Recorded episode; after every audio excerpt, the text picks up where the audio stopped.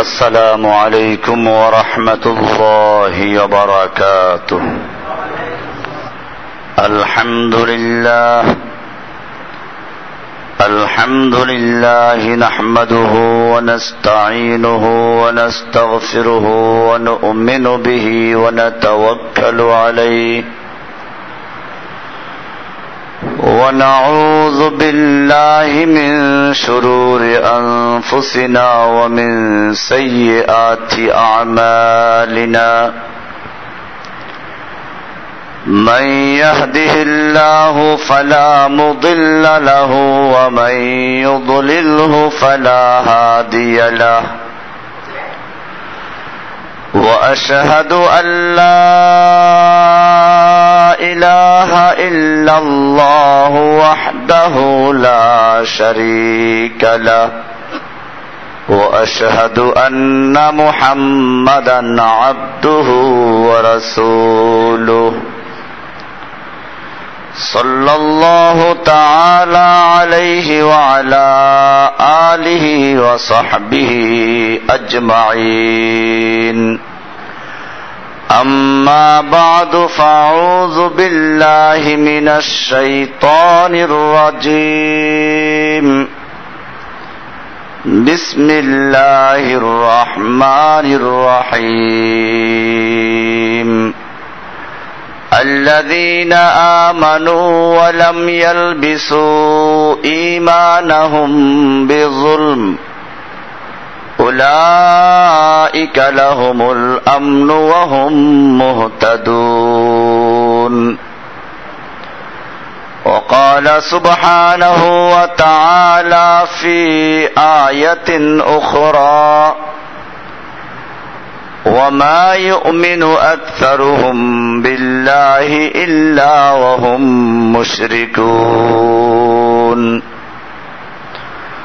وقال رسول الله صلى الله عليه وسلم امرت ان اقاتل الناس حتى يقولوا لا اله الا الله ভৈরবের ঐতিহ্যবাহী আল শেফা হাসপাতাল কর্তৃক আয়োজিত ও Islamic education center Al Shefa জামে মসজিদের উদ্যোগে আয়োজিত মাসিক দিনী মাহফিলে আগত সম্মানিত মুরব্বিয়ানে কেরাম ও আমার সর্বস্তরের দিনী ভাইয়েরা আল্লাহ তাআলার মহান দরবারে লাখ শুকরিয়া জ্ঞাপন করছি, যিনি আমাদেরকে বিভিন্ন বাধা উপেক্ষা করে আজকের এই মাহফিলে আসার তৌফিক এনায়েত করেছেন, এজন্য বলি আলহামদুলিল্লাহ। রব্বানা লাকাল হামদ হামদান কাসীরান طيبا مباركا فيه يا ربي لك الحمد كما ينبغي لجلال وجهك وعظيم سلطانك মহান আল্লাহ সুবহানাহু ওয়া তাআলার দরবারে আমরা শুকর গুজার হলাম আমরা গত সপ্তাহে, গত মাসে নওয়াকেদুল ইমান ইমান ভঙ্গের কারণ কি সেগুলো আলোচনা করেছিলাম। তখনও বলা হয়েছিল যে আমরা মুসলিম, আমরা আমাদের উজু ভঙ্গের কারণ হয়তো জানি, নামাজ ভঙ্গের কারণও আমরা জানি রোজা ভঙ্গের কারণ কিছুটা হলেও আমরা জানি। কিন্তু ইমান যে ভঙ্গ হতে পারে ইমান ভঙ্গের কারণ কি? এগুলো সম্পর্কে আমরা একেবারেই অজ্ঞ। বিশেষ করে বিষয়টা যখন আলেমদের মুখেও শোনা যায় এবং হাদিসেও পাওয়া যায় যে লাইলাহা ইল্লাল্লাহ একবার বললে তার ইমান আর নষ্ট হয় না। এ আকিদার সূত্র হচ্ছে কিছু হাদিসও আছে। যেমন, আমি তিনটে হাদিস মৌলিকভাবে যা পাই তা উপস্থাপন করছি, এবং এক দিয়ে আজকের আলোচনা শুরু হবে। আমরা সেই নওয়াকেদুল ইমানের প্রথম বিষয়টা নিয়ে আজকে বিস্তারিত আলোচনা করার চেষ্টা করব। কারণ কোন বিষয়ে পরিপূর্ণ জ্ঞান অর্জন না করলে আরও ক্ষতি হয়। নেমে হাকিম খতরায় যান, নেমে মোল্লা খতরা ইমান। আধা ডাক্তার রুগীর জীবন ধ্বংস করে, আর আধা মোল্লা মুসলমানদের ইমান নষ্ট করে। হাদিসের ভিতরে কিছু হাদিস আছে এরকম, যে হাদিসগুলো দেখলে আপনি বুঝবেন যে মাশাল্লাহ একবার যদি লাইলা ইল্লাল্লাহ পড়ি, তাহলে আর জীবনে ইমান নষ্ট হবে না। একটা হাদিস আমি শুরুতে পড়েছি। ওমের নাস। আমি মানুষের সঙ্গে যুদ্ধ করতে আদিষ্ট হয়েছি।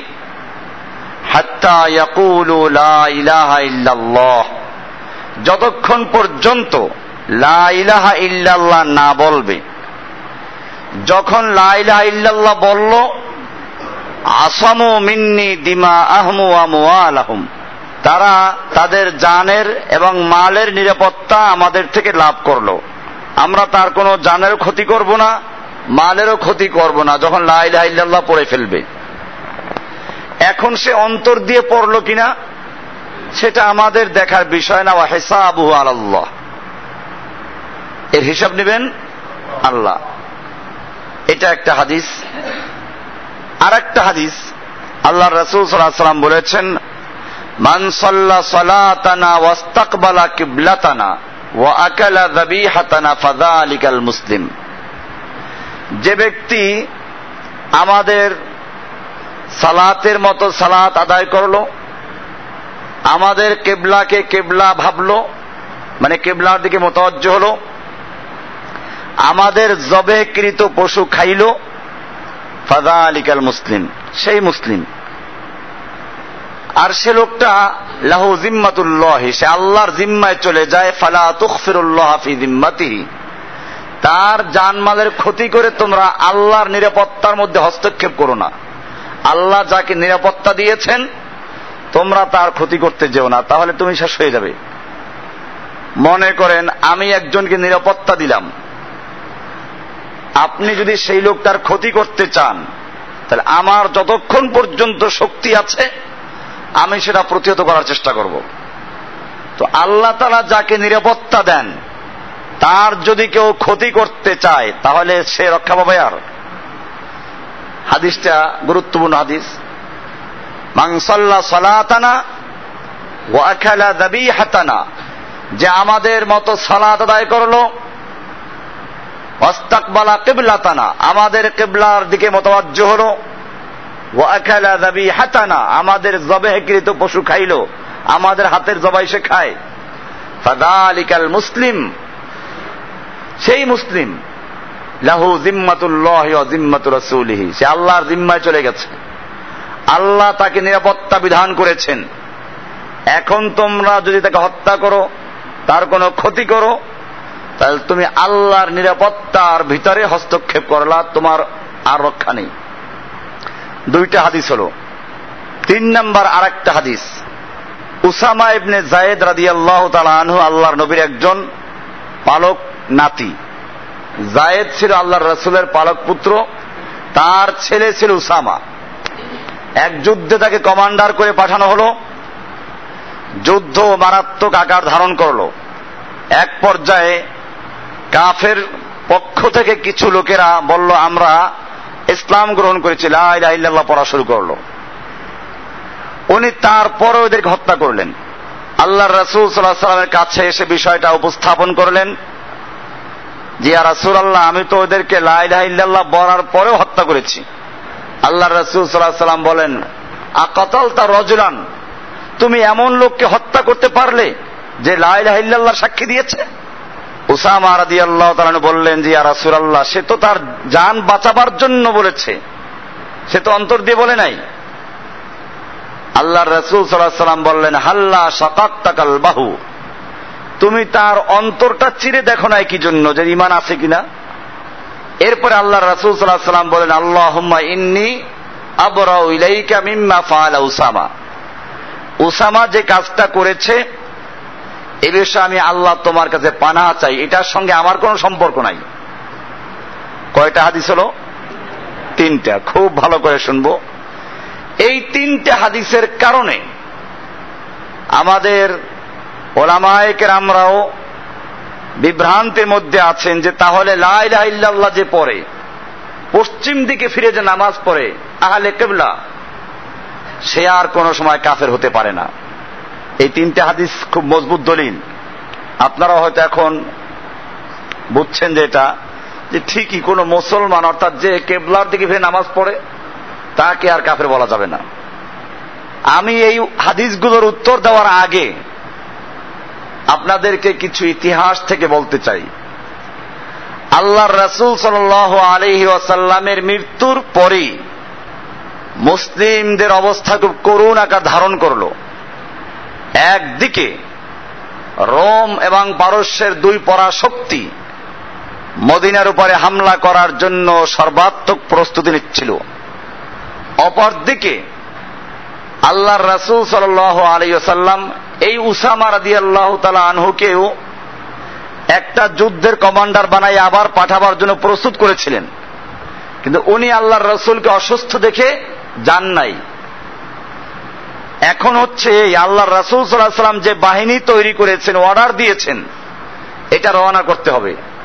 তৃতীয় সমস্যা দেখা দিল, ইয়ামানের থেকে একজন নবুয়াদ দাবি করল মোসাইলামাতুল কাজাব মিথ্যা নবী।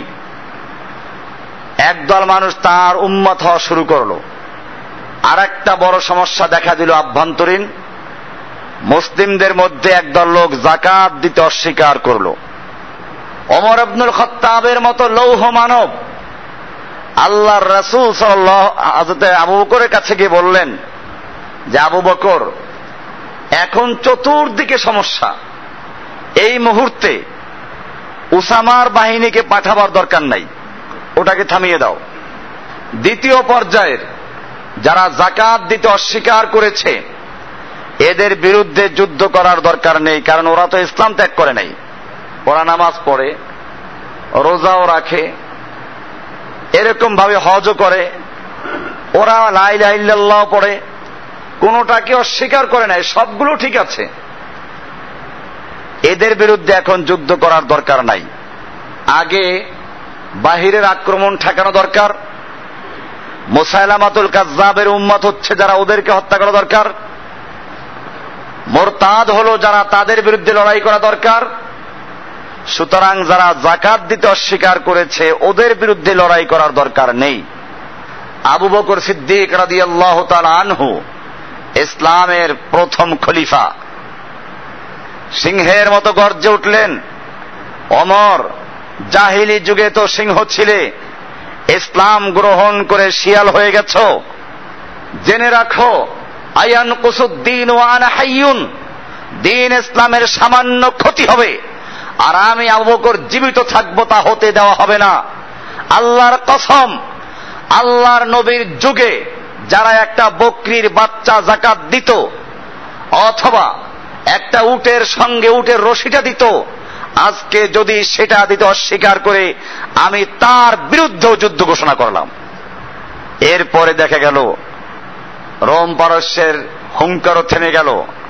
জাকাত দিতে অস্বীকার করেছিল যারা, তারা তবা করল জাকাত দিতে রাজি হয়ে গেল। ওসামার বাহিনীকে পাঠিয়ে দিলেন, যাও তুমি তোমার কাজে চলে যাও, রাসুল সাল্লাহ সাল্লাম তোমাকে রওনা করে দিয়েছেন। এটা ফিরাবার অধিকার আমার নাই, চলে যাও। সব ঠিক। মোসাইলামাতুল কাজাবের বিরুদ্ধে লড়াই হলো, এবং সেখানে অনেক সাহাবা একরাম শহীদ হলেন। শেষ পর্যন্ত মোসাইলামাকে হত্যা করা হলো। এবারে আসুন। আবু বকর সিদ্দিক রাজি আল্লাহ তালা আনহু এই জাকাত দিতে অস্বীকার করল যারা তাদের বিরুদ্ধে লড়াই করলেন। তারা লাইল্লাহ পড়ে নাই? তারা নামাজ পড়ে নাই? ওই হাদিস কি উনি জানতেন না, যে হাদিসগুলো আমি বললাম? যে যারা আমাদের মতো সালাদ আদায় করে, আমাদের কেবলাকে কেবলা গ্রহণ করে, আমাদের জবেকৃত পশু খায়, তারা মুসলিম, তাদের বিরুদ্ধে লড়াই করা যাবে না। আমি আদিষ্ট হয়েছি যে লাইল্লাহ না বলা পর্যন্ত লড়াই চালিয়ে যাব। লাইল্লাহ বললে তাকে হত্যা করা যাবে না। এই হাদিসগুলো কি আবু বকর সিদ্দিক জানতেন না? কেন লড়াই করতে বললেন? এমনি ভাবে হজরতে আলী রাদি আল্লাহ আনহুর সময় একদল মানুষ আলী রাদি আল্লাহ আনহুকে আল্লাহ মনে করতে শুরু করল। আলী রাদি আল্লাহ আনহুকে নিয়ে মানুষ বিভিন্ন রকমের ফেরকা হয়ে গেছে। একদল তো আল্লাহ বলল যে তুমি আল্লাহ। তোমার মধ্যে আল্লাহ অবতরণ করেছে, হিন্দুদের জাকিদা যেটা, আল্লাহর অবতার। আর একটা গ্রুপ ছিল, তারা বলতো আল্লাহ রাসুল সাল্লাহ সাল্লাম এবং আলী দুইজনই নবুয়তের মধ্যে অংশীদার ছিলেন। তৃতীয় আর একটা গ্রুপ ছিল, নবুয়ত আসলে এসেছিল আলীর কাছে। কিন্তু জিব্রাইল ভুল করে চলে গেছে মোহাম্মদ সাল্লাহ সাল্লামের কাছে। সেই হিসেবে মোহাম্মদ সাল্লাহ সাল্লাম রসুল হয়ে গেছেন, মানতে হবে। কিন্তু এর পরের অবস্থানটাই আলীর। আর একদল লোক মনে করল যে আল্লাহ রাসুল সাল্লাহ সাল্লামের পরে আলী হলেন খলিফা তুবিলা ফসল। আল্লাহ রসুল সাল্লাহ সাল্লাম তাকে খেলাফত দিয়ে গেছেন। সুতরাং তিনি খলিফা, মাঝখানে আবু বকর, ওমর, ওসমান যে তিনজন খলিফা, এরা ছিল অবৈধ। সুতরাং তারা ছিল নওয়াজবিল্লাহ মুনাফিক, মোরতাদ। তাদেরকে যারা মান্য করল, তারাও মুনাফিক আর মোরতাদ হয়ে গেছে। এই হল কয়েকটা ফেরকা। এর মধ্যে যেই ফেরকাটা আলী রাজি আল্লাহ তালানহুকে আল্লাহ বলল, আলী রাজি আল্লাহ তালানহু তাদের নেতাগুলোকে ধরে এনে আগুনে পোড়াইয়া মেরে ফেললেন। এটা ভিন্ন বিষয়, আগুনে পোড়াইয়া মারা কাউকে জায়েজ নেই। কারণ একটা হাদিসে বলা আছে নার ইল্লা রব্বুন্নার আগুন দিয়ে শাস্তি দিবেন তিনি যিনি আগুনের মালিক। এই হাদিসটা ওরাও জানত। যখন আলী রাদি আল্লাহ তালানুদেরকে আগুনে পোড়াবার জন্য শাস্তি দেওয়া শুরু করলেন, তখন তারা বলল, আপনি যে আল্লাহ, আমরা এখন পুরা নিশ্চিত। কারণ আল্লাহ রাসুল সাল্লাহ সাল্লাম বলেছেন, আগুনের দ্বারা পোড়াইয়া শাস্তি দেওয়ার মালিক একমাত্র আগুনের মালিক। আগুন দিয়ে শাস্তি দেওয়ার অধিকার রাখেন একমাত্র আগুনের মালিক যিনি তিনি। তো আপনি আমাদেরকে আগুন দিয়ে পোড়াচ্ছেন আপনি আগুনের মালিক, আপনি আল্লাহ। এই জন্য আব্বা এমনি আব্বাস রাদি আল্লাহ তালানহু বলেন যে আমি যদি আলীর সময় থাকতাম, তাহলে হয়তো আলীকে আমি যে কোনো ভাবে হোক আগুন দিয়ে শাস্তি দিতে বারণ করতাম। কারণ এমনি একটা লোক গোমরা হয় হোক, কিন্তু কাউকে গোমরা হওয়ার জন্য তার হাতে দলিল তুলে দেওয়া যাবে না। এখানে তারা সুযোগ পেয়ে গেছে। এখন আমার প্রশ্ন, যেই লোকগুলো আলী রাজি আল্লাহ তালাহুকে আল্লাহ বলেছিল, আলী পোড়াইয়া মারলেন, তারা তো আল্লাহ মানত। তারা লাইল্লাহ ত্যাগ করে নাই। তারা কিন্তু নামাজ ত্যাগ করে নাই, রোজা ত্যাগ করে নাই। মানসাল্লাহ সালাতানা, আমাদের কেবলাকে কেবলা মনে করা, এটা ত্যাগ করে নাই। কেন হত্যা করলেন? এই জন্য বুঝতে হবে, ওই হাদিসগুলো কি অর্থ? এর মানে হচ্ছে এই যুদ্ধ চলছে। যুদ্ধ চলাকালীন সময় একদল লোক বলল লাইল্লাহ ইসলাম গ্রহণ করল। আপনি তাদেরকে হত্যা করতে পারবেন না যতক্ষণ পর্যন্ত তার থেকে ইমান ভঙ্গের কোনো কারণ না পাওয়া যায়। এ হল ওই হাদিসের অর্থ। ওসামা ইবনে জায়েদ যে লোকগুলোকে হত্যা করলেন, ওরা যুদ্ধের ময়দানে ইসলাম গ্রহণ করেছিল। এরপরে তাদের থেকে এমন কোন কাজ প্রকাশ পায় নাই, যার দ্বারা তাদের কি হয়ে যায়? ইমান নষ্ট হয়ে যায়। কাজে এদেরকে হত্যা করা যায় হয় নাই। এই জন্য আল্লাহ রাসুল সাল্লাহ সাল্লাম বলেছেন যে তুমি কেন ওদের অন্তর চিরে দেখো নাই? কারণ যখন লাইল্লাহ বলল, এরপরে যতক্ষণ পর্যন্ত ওটার পরিপন্থী কোনো কাজ না পাওয়া যাবে, ততক্ষণ পর্যন্ত তাকে হত্যা করা যাবে না। যেমন মনে করুন, আপনি উজু করলেন। উজু করার পরে উজু ভঙ্গের কোনো কারণ পাওয়া যায় নাই। তাহলে আপনি ওই উজু দিয়ে নামাজ পড়তে পারবেন। কিন্তু যদি মাঝখানে উজু ভঙ্গের কারণ পাওয়া যায়, আপনি উজু করলেন, মাঝখানে উজু নষ্ট হয়ে গেছে, এরপরে মসজিদে নামাজ পড়া যাবে? আবার কি করতে হবে? ঠিক এরকম। ইল্লাল্লাহ বললে পরে তাকে হত্যা করা যাবে না, তাকে কতল করা যাবে না। মানসাল্লাহ সালাতানা, ওয়াস্তাকবালা কিবলাতানা, ওয়াকালা দাবি হাতানা যে আমাদের মতো সালাদ আদায় করে, আমাদের কেবলাকে কেবলা গ্রহণ করে, আহালে কেবলা বলে যাদেরকে। এই লোকগুলোকে আমরা কাফের বলব না। যতক্ষণ পর্যন্ত এর পরিপন্থী কোনো কাজ তার থেকে না পাওয়া যাবে, উজু ভেঙ্গে না যাবে। আর যদি উজু ভেঙ্গে যায়, তাহলেও কি কাফের বলা যাবে না? এইটা মনে রাখতে হবে। এরকম এগুলো ছিল যুদ্ধের ময়দানের ঘটনা। আর আলী রাদি আল্লাহ তালানহু যাকে হত্যা করলেন, আগুনে পোড়াই মারলেন, আবু বকর সিদ্দিক রাদি আল্লাহ তালানহু যাদের বিরুদ্ধে যুদ্ধ ঘোষণা করলেন জাকাত দিতে অস্বীকার করার কারণে, তারা যদিও লাইল্লাহ পরে যদিও কেবলার দিকে মোতাবজ্জ হচ্ছে, যদিও আমাদের জবে কৃত পশু খায়, তারপরেও তারা মুসলিম নাই। কারণ কি? ওই যে পিছনের রাস্তা দিয়ে বায়ু ত্যাগ করলে উজু ভেঙ্গে যায়, এরকম এদের উজু ভেঙ্গে গেছে। ইমান কি হয়ে গেছে? ভেঙ্গে গেছে। তাহলে আমরা এখন বিষয়গুলো পরিষ্কার। যে ইমান কি হতে পারে? ভাঙতে পারে। ইমান কি হতে পারে? ওই যেই হাদিসগুলো আপনাকে শোনাবে, যে না না, কোন আহলে কেবলাকে কাফের বলা যাবে না। তাদেরকে আপনারা কি উত্তর দিবেন? যে আবু বকর সিদ্দিক রাদি আল্লাহ আনহু, ওই লোকদের বিরুদ্ধে যুদ্ধ ঘোষণা করলেন, যারা জাকাত দিতে অস্বীকার করেছিল। তারা তাহলে কেবলাই ছিল। তারা তো লাইল্লাহ পড়তো, সালাতও পড়তো। তারা হজ করত জাকাত অস্বীকার করেছে শুধুমাত্র। তাদের বিরুদ্ধে কেন যুদ্ধ ঘোষণা করা হলো? যেহেতু তারা লাইল্লাহকে অস্বীকার না করলেও এমন কিছু কাজ করছে, যেটার ধারা তাদের ইমান কি হয়ে যায়? ভেঙ্গে যায়। তাহলে আমরা বুঝতে পারলাম ইমান ভঙ্গ হয়। ইমান ভঙ্গ হয়। ইমান ভঙ্গ হতে পারে। কাজে আহলে কেবলা হলেই তাকে আমরা বলব মুসলিম। লাই রাহিল্লাহ পড়লি বলব মুসলিম। টুপি দাঁড়িয়ে আছে বলি বলব মুসলিম। এরপরে যদি সে ইসলামের নাম সহ্য করতে না পারে, ইসলাম, বাংলাদেশের সংবিধানে ইসলাম থাকলেই আমাদের কি লাভ, না থাকলেই কি লাভ, সেটা আলোচ্য বিষয় না। কারণ মদের দোকানের সাইনবোর্ডে বিসমিল্লা থাকার কোন দরকার আছে? এই জন্য আমাদের এই সংবিধানে বিসমিল্লা থাকুক বা না থাকুক, এ নিয়ে এত বড় কথা না। কিন্তু প্রশ্ন হচ্ছে এই, যে তুমি কেন বিসমিল্লা বরদাস্ত করছ না? রাষ্ট্রধর্ম, ইসলাম, এইটা সংবিধানে থাকা, না থাকার কোনো মর্যাদা আছে কিনা আমি জানি না। কারণ এরকম শাপলা ফুল, জাতীয় ফুল, ওই বেচারা শাপলা ফুল জানে না যে আমি জাতীয় ফুলে বসে আছি।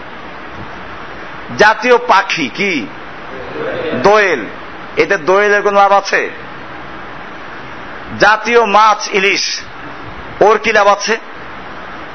এরকম যদি জাতীয় ধর্ম, ইসলাম সংবিধানে থাকে, এ তো ইসলামের কোনো মূল্য বা কোনো কিনায় ফায়দা নেই। যে দেশে মুসলিম, সে দেশে ধর্ম ইসলামী হবে, আর হবে কি? কিন্তু বিষয়টা হচ্ছে এই, যে তুমি কেন বরদাস্ত করতে পারছ না? তুমি কেন বাদ দিতে চাচ্ছ? নিশ্চয়ই ইসলাম শব্দটা ভালো লাগে না। কি লাগে না? ভালো লাগে না। মুসলিম শব্দটা শুনতে ভালো লাগে না। এই কারণে এটাকে যেমনে হোক বাদ দিতে হবে। তাহলে এবারে আসুন। আল্লাহ সুবহান যে কোরআন দিয়েছেন সংবিধান আকারে, আল্লাহ সুবহান মানব জাতিকে যে কোরআনের মাধ্যমে বিধান দিয়েছেন এই বিধানগুলোকে একটা জাকাত অস্বীকার করলে যদি আবু বকর সিদ্দিক রাদি আল্লাহ তালানহু যুদ্ধ ঘোষণা করতে পারেন, তাহলে যারা কোরআনুল কারিমের একটা, দুটো নয়, অনেকগুলো বিধানকে অস্বীকার করেছে, প্রত্যাখ্যান করেছে, তার বিরুদ্ধে কাজ করেছে, তাদের ইমান থাকবে? যারা মূর্তি তৈরি করে তাদের ইমান থাকবে? মূর্তি সংরক্ষণ করে যারা? মূর্তির সামনে গিয়ে নীরবে দাঁড়িয়ে থাকে যারা? এরকম ভাবে আল্লাহ তালা মদ হারাম করেছেন। এই মদের লাইসেন্স দিয়ে যারা বৈধ করে, তাদের অবস্থা কি? আল্লাহ তালা সুদ হারাম করেছেন। এই সুদের লাইসেন্স দিয়ে যারা হালাল করল, তাদের অবস্থা কি হবে? আল্লাহ তালা চোরের বিধান দিয়েছেন, হাত কেটে দাও। যারা বলল এটা এই যুগে চলে না, বরবার আইন, বিকল্প আইন তৈরি করল, ওটাকে বাতিল করল, বিকল্প আইন তৈরি করল, তাদের ইমান আছে কিনা? এরকম ভাবে আল্লাহ সুবহান জেনা বিচারের বিচার দিলেন, এটা যাদের পছন্দ হলো না, আল্লাহর তাকে বাতিল করে বিকল্প আইন তৈরি করল, তাদের ইমান আছে। এরা যদি নামাজ পড়ে, রোজা রাখে, হজ করে জাকাত দেয়, তারপরও ইমান নাই। তারপরও কি নাই? বিষয়টা ক্লিয়ার কিনা? ইমান ভঙ্গের কারণ। এইটা বললে অনেকের মাথা চুলকায় যে এটা জীবনেই শুনি নাই। ইমান আমার ভাঙ্গে নাকি? ইমান একবার আনলাম লাই লাইল্লাহ পড়লাম, বাস, এটা একটা টাইলস করে দিছে নাকি মার্বেল পাথর বসাই দিছে এটা ভাঙবে না। এই জন্য এই বিষয়টা অত্যন্ত একটা গুরুত্বপূর্ণ বিষয়। আল্লাহর রাসুল সাল্লাহ হাদিসে বলেছেন ইমান ভাঙ্গে যে এমন একটা মুহূর্ত আসবে, ইউমসি মুমিনান ইউসবিহু কাফেরান ওয়ুসবিহু মুমিনান ইউমসি কাফেরান। এমন একটা মুহূর্ত আসবে যখন মানুষ সকালে মমিন, বিকালে সে কাফের হয়ে গেছে। এমন কাজ করেছে যে কাফের হয়ে গেছে। আবার বিকেলে মমিন সকালে কাফের হয়ে গেছে। তার ইমান ভাঙবে।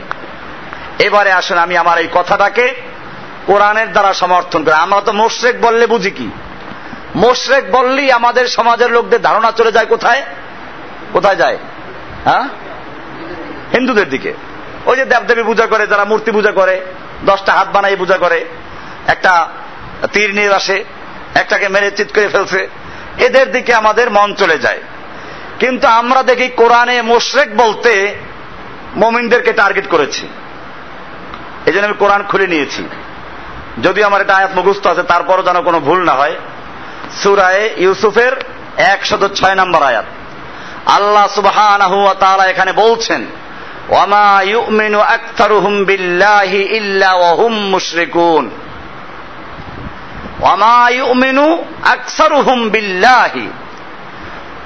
তাদের মধ্যে বেশিরভাগ লোক আল্লাহর উপরে ইমান আনে না, ইল্লা ওয়াহুম মুশরিকুন, তবে শিরিক করা অবস্থা ইমান আনে। তার মানে বেশিরভাগ লোক যারা মমিন দাবি করে, এদের বেশিরভাগ লোক শিরিক যুক্ত অবস্থায় মেনে নিচ্ছে তাহলে আল্লাহ তালা এখানে মোশরেক বলে টার্গেট করছেন কাদেরকে? মমিনদেরকে, যারা ইমান এনেছে এরকম লোকদেরকে। অমা আকসারুহুম বিল্লাহি ইল্লা ওয়াহুম তাদের বেশিরভাগ লোক ইমান আনা সত্ত্বেও মুশরিক। এই মুশরিক কারা? এই মুশরিক কি হিন্দুরা? এই মুশরিক কি বৌদ্ধরা? এই মুশরিক কি শিখেরা? এই মুশরিক কারা? যারা ইমানদার ইমান দাবি করে তারা। অমা ইউমেনু কত নম্বর আয়াত? সূরা ইউসুফের 106 নম্বর আয়াত। এখানে পরিষ্কার হয়ে গেল। এই জন্য আল্লাহ রাসূল ওয়াসাল্লাম বলছেন যে দুইজন লোক, একজন লোক একটা মাছির কারণে জাহান্নামে চলে গেছে আর একজন লোক একটা মাছির কারণে জান্নাতে চলে গেছে। সাহাবাইকেরাম বললেন, ইয়া রাসুলাল্লাহ, এটা কেমন কথা? একটা মাছির কারণে, সামান্য মাছির কারণে একজন লোক জান্নাতে চলে যাবে, একজন লোক জাহান নামে গেল, এটা কেমন কথা? হাদিসটা আছে, আন সালমান কলা দাখালা রজুলুন আল জান্নাতা জুবাবিন ও দাখালা রজুলুন আন নারা ফি দুবাবিন একজন লোক একটা মাছির কারণে জান্নাতে প্রবেশ করেছে আর একজন লোক একটা মাছির কারণে জাহান নামে প্রবেশ করেছে। এরপরে আল্লাহ রাসুল সাল্লাম বললেন, মার্রা রজুলান আলা কৌমিন দুজন লোক একটা এলাকা, একটা জনবসতি এলাকা দিয়ে যাচ্ছিল। কদা আকাফু আলা সানামিন লাহুম। ওই রাস্তার পাশে একটা মূর্তি ছিল বা মাজার ছিল, যেখানে তারা সবসময় নীরবে দাঁড়িয়ে থাকত, নীরবতা পালন করত। আকাফু, এই নীরবতা পালন করে না আমাদের দেশে? এক মিনিট কেউ মরলে এক মিনিট নীরবতা পালন করে। এটা থেকে আসছে জানেন? কে বলতে পারেন? এটা খ্রিস্টানদের থেকে আসছে। খ্রিস্টানদের ধর্মীয় মত হচ্ছে এই। যিশু খ্রিস্ট খ্রিস্টানদের সমস্ত পাপ নিয়ে উনি এই জন্য কুরুষবিদ্ধ হয়েছেন। ওদের সব পাপ মোচন হয়ে গেছে। এই জন্য যখনই কোনো ব্যক্তি মারা যায়, তখন যিশু খ্রিস্ট এসে ওর রুহুটা নিয়ে যায়। তো রুহু নিতে আসলে যেন হইচই না হয় এই জন্য কি করতে হবে? একেবারে নীরব, নিশ্ছিদ্র পরিবেশ থাকতে হবে যেখানে কোন রকম হইচই, কোন রকম কথাবার্তা না হয়। কারণ যিশু খ্রিস্ট আসবেন। যিশু এসে ও রুহুটাকে নিয়ে যায় পুত পবিত্র অবস্থায়। এই জন্য কি করতে হয়? এক মিনিট নিরবতা পালন করতে হয়। তাহলে এই যে এক মিনিট নিরবতা পালন করা, এটার জন্মসূত্র পাওয়া গেল। এখানেও হাদিসে আছে, আতাফু আলা সানামিল্লাহুম। ওরা এখানে নীরবে দাঁড়িয়ে থাকতো। আমাদের দেশেও দেখবেন যত মাজার সব কোথায়? রাস্তার পাশে। মনে হয় যেন সবগুলো মরছে গিয়ে রাস্তার পাশে। তা আবার রাস্তা বলতে রেল লাইনের পাশে না। কোন রাস্তার পাশে? বাস লাইনের পাশে, যাতে টাকা পয়সা আদায় করতে সুবিধা হয়। বাস থামাইয়ে দেয়। এই ঘটনা এখানে আসছে। লা ইয়ামুরু আলাইনা লিয়াউমা আহাদুন ইল্লা কদ্দামা শাইআন। ওখান দিয়ে যে কেউ যায়, কেউ যেতে হলে তাকে কিছু দিয়ে যেতে হবে। আমার দেশে যাওয়ার পথে ফরিদপুর পার হলে একটা মাজার আছে, বিসমিল্লা সার মাজার। স্পিড ব্রেকার দেওয়া খুব বড় আকারে। যে কোনো গাড়ি থামতেই হবে। উপায় নাই, টাকা দাও। আল্লাহ বোধহয় বাঁচাই চোরার থেকে, কারণ এখন একটা বাইপাস রোড হয়ে গেছে, এখন ওই রাস্তার পরে না এখন। এইবার আসলাম তো ওই রাস্তা পরে নাই মানে বাইপাস দিয়ে চলে আসছে। একটা সিরিকের থেকে আল্লাহ বোধহয় বাঁচাইছে কিছু মানুষকে। একবার মাগরিবের সালাতের টাইম হয়ে গেল। তো বাসওয়ালা ওইখানে গিয়ে থামাই দিল নামাজ পড়ার জন্য। আমি বললাম যে সামনে যাও। এখন সব পাবলিক যারা, সাধারণ পাবলিক তারা বলে, হুজুর, নামাজ পড়ার জন্য গাড়ি থামাই দেবে। আর হুজুর বলতেছে, গাড়ি চালাও সামনে। এটা উল্টো হয়ে গেল না। তো সবাই একটু কেমন কেমন, হুজুর, এটা কেমন কাজ হলে নামাজের টাইম হয়ে গেছে, মাগরিবের টাইম আরও। সময় তো লম্বা না। তো সামনে মসজিদ অনেক দূরে। আমি দূরে না হোক যে মাঠে নামাজ পড়ব, তবে এখানে পড়ব না। কারণ কি? যেই মসজিদের সঙ্গে মাজার থাকে, বা মাজারের টাকা দিয়ে মসজিদ তৈরি হয়, মাজারের টাকা দিয়ে মসজিদ রক্ষণাবেক্ষণ চলে, ইমামের বেতন দেওয়া হয়, ওখানে সালাত হয় না মাত্র তাহারিমি হয়। মাত্র তাহারিমি, কবরস্থান নামাজ পড়ার জন্য না, কবরস্থান মানুষ মাটি দেওয়ার জন্য। ওটা কবর।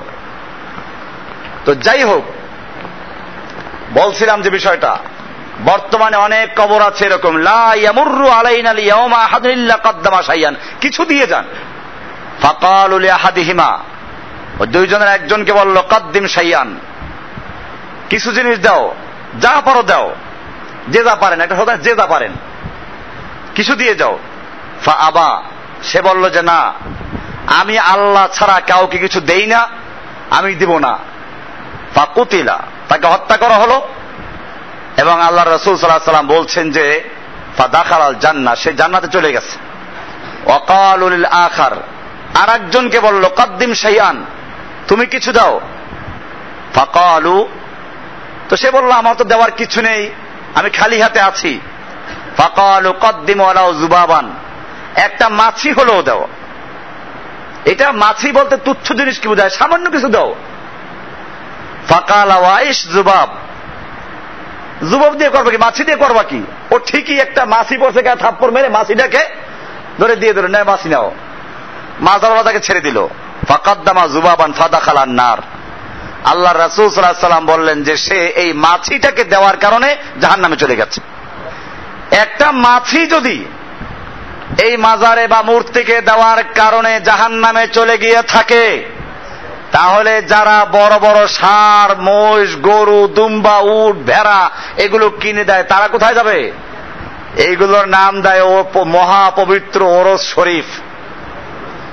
মহাপবিত্র, এটা ভালো করে বুঝে রাখেন। মহাপবিত্র আরবি কি? জানেন কিছু? হায় রে মুসলিম, আল্লাহর নিরানব্বইটা নাম আছে। হাদিসে বলা আছে ইন্নারিল্লাহ ইসমান। নিশ্চয় আল্লাহর নিরানব্বইটা নাম রয়েছে। তামান আহসাহা। যে ব্যক্তি এই নিরানব্বইটা নাম আয়ত্ত করবে, তার মানে পড়বে, অর্থ বুঝবে, সে অনুযায়ী ইমান রাখবে, আমল করবে। তমান আহসাহা, খালি মুখস্থ করবে না। তসবির মতো মুখস্থ করল, মানলো না, তত লাভ নাই। তমান আহসাহা, এখানে হাফেজ হয় না খালি, আহসাহা, যেগুলোকে হেস নুন করল, আহসা হাসিউন আয়ত্ত রাখল দাখালাল জান্না, সে জান্নাতে প্রবেশ করবে। সেই নিরানব্বইটা নামের মধ্যে একটা নাম আছে কুদ্দুস। একটা নাম কি? এই কুদ্দুস শব্দের অর্থ হচ্ছে মহাপবিত্র। এটা আলেমরা বুঝবেন, কুদ্দুসুন মানে পবিত্র। কিন্তু ওখান থেকে কুদ্দুসের মোবালাগা। মোবালাগা বলে আরবিতে মানে বেশি বুঝাবার জন্য। তাহলে কুদ্দুস মানে হচ্ছে এমনি কুদুস মানে পবিত্র, আর কুদ্দুস মানে হচ্ছে মহাপবিত্র। তাহলে মহাপবিত্র কে? আর সেটা নিয়ে লাগাইল কোথায়? মহা অপবিত্র জায়গায়। কোথায়? মহা অপবিত্র, যেখানে সবগুলোই অপবিত্র কাজ হয়। এই যে দেখাইলাম, যায় গরু, এটা এই যে শিরিক, আপনি দেখেন একটা মাছি দেওয়ার কারণে জাহান নামে চলে গেল। আর এখানে দিল কি? এই হাদিসটা মুসান্নাফে ইবনে আবি সাইবার ভিতরে আছে। তেত্রিশ হাজার নয়শো, সাতশো নয় নম্বর হাদিস।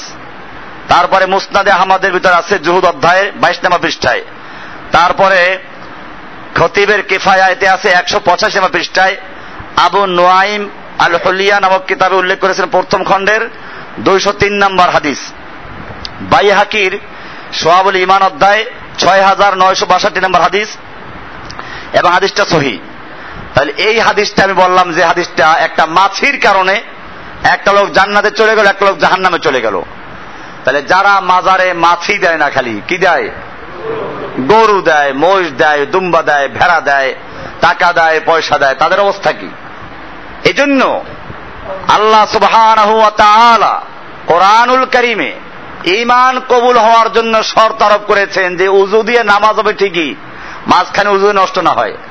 কোরআনে আসছে সুরায়ে আনাম ছয় নম্বর সুরার বিরাশি নম্বর আয়াত আল্লাহ তারা বলছেন, আল্লাযীনা আমানু ওয়ালাম ইয়ালবিসু ঈমানাহুম বিযুলমিন, উলাইকা লাহুমুল আমনু ওয়া হুম মুহতাদুন। আল্লাযীনা আমানু নিশ্চয় যারা ঈমান এনেছে ওয়ালাম ইয়ালবিসু ঈমানাহুম বিযুলমিন, এবং যারা তাদের ঈমানকে জুলুমের সঙ্গে সংমিশ্রণ করে নাই। জুলুমের সঙ্গে মিলায় নাই। ওলাইকা লাহুমুল আমনু। তাদের জন্যই রয়েছে আল্লাহর পক্ষ থেকে নিরাপত্তা। অহম হতাদুন এবং তারাই হচ্ছে হেদায়ত প্রাপ্ত এখানে বলা হয়েছে যারা ইমানের সঙ্গে জুলুমকে মিলায় নাই। এই আয়াত নাজিল হওয়ার পরে মোয়াজ রাদি আল্লাহ তারা আনহু বলেন যে সাহাবাই কেরামদের উপর এটা খুব কঠিন হয়ে গেল। সাক্কা আদা আলিকা আলা আসহাবি রাসুলিল্লাহ সাল্লাম আল্লাহর নবীর সাহাবিদের কাছে খুব কঠিন মনে হলো এটা। এবং তারা বললেন, আইয়ুন আলাম ইয়াজলিম? ইয়া রাসুল আল্লাহ আল্লাহ তালা বলেছেন, যারা ইমান এনেছে এবং তাদের ইমানকে জুলুমের সঙ্গে মিশ্রণ করে নাই, তাদের জন্য নিরাপত্তা তারা হেদায়ত প্রাপ্ত। তাহলে আমাদের মধ্যে এমন কে আছে যে ইমানের সঙ্গে জুলুম মিলায় না? সবাই তো জুলুম করি। স্ত্রীর উপরে করি, সন্তানের উপরে করি, পাড়া প্রতিবেশী উপরে করি, নিজের উপরে জুলুম করি। জুলুম তো সবার উপরেই করি। তাহলে এমন কোন ব্যক্তি আছে যে আমাদের মধ্যে জুলুম করে না? আল্লাহ রসুল সাল্লাহ সাল্লাম বললেন যে, না, তোমরা যেটা বলেছ ওটা না ওয়ালাইসা জাকা তোমরা যেটা মনে করেছ তা নয়। এইখানে জুলুম মানে ওই জুলুম নয়। এখানে জুলুম মানে হচ্ছে, ওই জুলুম, যেই জুলুম লোকমান তার পুত্রকে বলেছিল, লা তুশরিক বিল্লাহ, ইন্না শিরক আল্লাহ জুলমুন আজিম হে আমার পুত্র, তুমি আল্লাহর সঙ্গে শিরিক করো না, নিশ্চয়ই শিরিক হচ্ছে সবচেয়ে বড় জুলুম। তাহলে বড় জুলুম কি? তাহলে এখানে যে আল্লাহ বলেছেন, যারা ইমান এনেছে এবং তাদের ইমানের সঙ্গে জুলুমকে মিলায় নাই, এই জুলুম বলতে কি এখানে? শিরিক। তাহলে ইমান কবুল হওয়ার জন্য, আমল কবুল হওয়ার জন্য শর্ত হচ্ছে যারা ইমান আনবে, কিন্তু ইমানের সঙ্গে কোনো শিরিক মিলাতে পারবে না। যদি ইমানের সঙ্গে শিরিক মিলে লাইলাহাও পড়ল, শিরিক করল, তাহলে তার ইমান কি? তাহলে ইমান ভঙ্গ যে হয়, এখন পরিষ্কার হয়ে গেলেন তো? ইমান ভঙ্গ হয়। এটা আমাদের মনে রাখতে হবে। যে ওই হাদিসগুলোর আমি জবাব দিয়েছি। মানসাল্লা সালাতানা ওয়াস্তাকবালা কিবলাতানা ওয়া আকালা যাবিহাতানা ফাজা আলিকাল মুসলিম।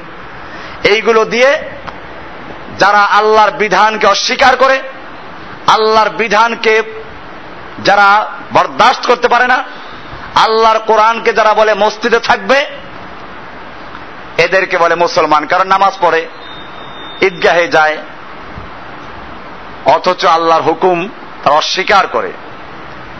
এই জন্য মনে রাখতে হবে, আল্লাহ সুবহান পরিষ্কার করে দিয়েছেন অকাল আল্লাহু তোমরা দুই আল্লাহ বানাবে না। দুই আল্লাহ কেমনে বানায়? মসজিদে মানে আল্লাহর বিধান, বাহিরে মানে কি? আর এক আল্লাহ গাইরুল্লাহর বিধান।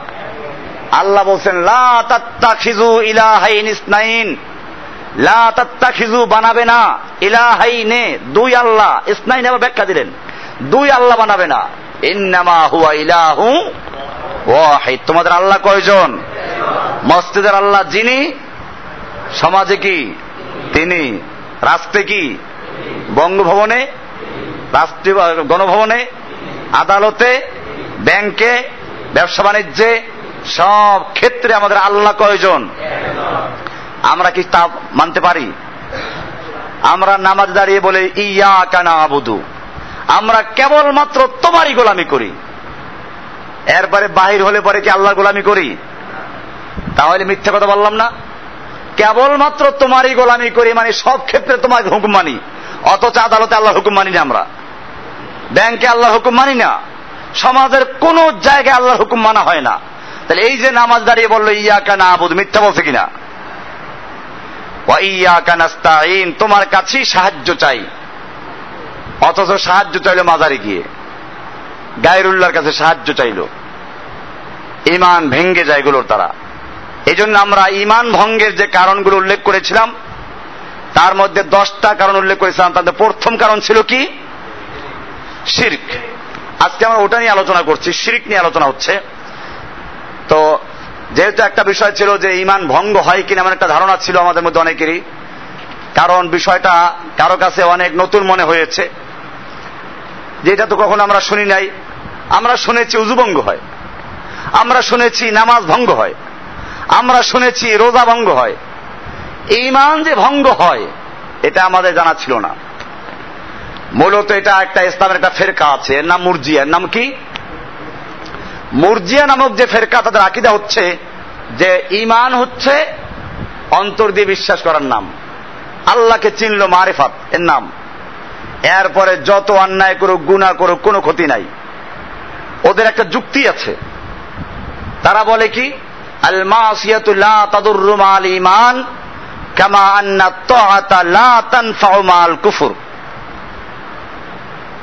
ইমান যদি এনে থাকো, এরপরে যত চুরি করো, জেনা করো, ডাকাতি করো, যা কিছু করো, তোমার কোনো ক্ষতি নাই। যেমন ভাবে কাফের অবস্থায় এবাদত করলে কোনো লাভ নাই। ইমান না এনে এবাদত করলে কোনো লাভ আছে? কোনো লাভ নাই। তো ইমান না এনে এবাদত করলে যেমন কোনো লাভ নাই তো ইমান এনে গুণা করলেও কোনো ক্ষতি নেই। ইমান আর যাবে না। এই লোকগুলোর নাম কি? মুরজিয়া। আমরা দেখালাম কোরআনের আয়াত থেকে যে না, ইমান ভেঙ্গে যায়। ইমান আনার পরেও লাই লাইল্লাহ বলার পরেও, নামাজ পড়ার পরেও ইমান ভেঙ্গে যায়। এজন্য ইমান ভেঙ্গে যায় কি কি কারণে? তার মধ্যে একটা কারণ ছিল শিরিক। যে শিরিক মানিটা কি? শিরিক শব্দের অর্থ হচ্ছে অংশীদারিত্ব, অংশীবাদ, মিলানো, সমকক্ষ করা, অংশী স্থির করা, সমান করা, ভাগাভাগি করা, সম্পৃক্ত করা। এই সবগুলো হচ্ছে কিসের অর্থ? শিরকুন শব্দের অর্থ। ইসলামের শরীয়তের পরিভাষায় শিরিক বলা হয় আল্লাহর সাথে অন্য কাউকে আল্লাহর সমকক্ষ রূপে গ্রহণ করা এবং আল্লাহর মতো তাকে ভালোবাসা অথবা আল্লাহর উলুহিয়তের ক্ষেত্রে, আল্লাহর ক্ষমতার ক্ষেত্রে, আল্লাহর সার্বভৌমত্বের ক্ষেত্রে, আল্লাহর সমতুল্য কাউকে মনে করা। অথবা আল্লাহর হুকুম যেরকম মান্য করা হয় সেরকম ভাবে অন্য কারও হুকুম মান্য করা। এগুলো কি? আসুন আমরা দেখি। আমরা যে শিরিক বললাম যে আল্লাহর ক্ষমতার মধ্যে কাউকে অংশীদার বানানো। আমরা মুসলিমরা বলি আসাদু আল্লাহ ইলাহা ইল্লাল্লাহ। আল্লাহ ছাড়া আর কোন ইলাহ নেই। মানে কি? সার্বভৌম ক্ষমতার মালিককে। এটা সুরায় আল ইমরানের ছাব্বিশ নম্বর হাতে পরিষ্কার করা আছে। কলিল্লাহুম্মা মালিকাল মুলক। হে নবী, আপনি জানিয়ে দিন কুল আল্লাহুম্মা মালিকাল মুলক। আল্লাহ হচ্ছেন সমস্ত ক্ষমতার মালিক। সমস্ত ক্ষমতার মালিক কে? তুতিল মুলকা মাংতাসাউ তুমি যাকে ইচ্ছে করো তাকে ক্ষমতা দান করো। তাহলে ক্ষমতা দেওয়ার একমাত্র মালিককে এরপরে বলছেন ওয়াতাংজিউল মুলকা মিম্মাং তাশাউ। তুমি যার থেকে ইচ্ছা ক্ষমতা ছিনিয়ে নাও। অত ইজ্জু মাং তাশাউ। তুমি যাকে ইচ্ছা ইজ্জত দান করো। অত জিল্লু মাং তাশাউ, যাকে ইচ্ছা অপমান করো, সব কিছু ক্ষমতার মালিককে এটা ক্লিয়ার এবারে আসুন। যদি কেউ মনে করে জনগণ সমস্ত ক্ষমতার মালিক, তাহলে সে আল্লাহর সঙ্গে মিলাইল কিনা? এরকম ভাবে আল্লাহকে রব বলে বিশ্বাস করতে হবে। আল্লাহ রব। এখন আমি আল্লাহকে রব বললাম। রব মানে কি? দেখেন একটা জিনিস খেয়াল করবেন। এটা বোঝার জিনিস। আইন কাকে বলে বলতে পারেন?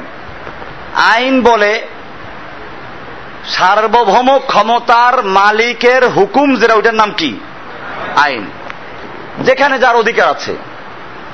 এইখানে মনে করেন একটা হাসপাতালে আমরা আছি, এটার একজন মালিক আছেন।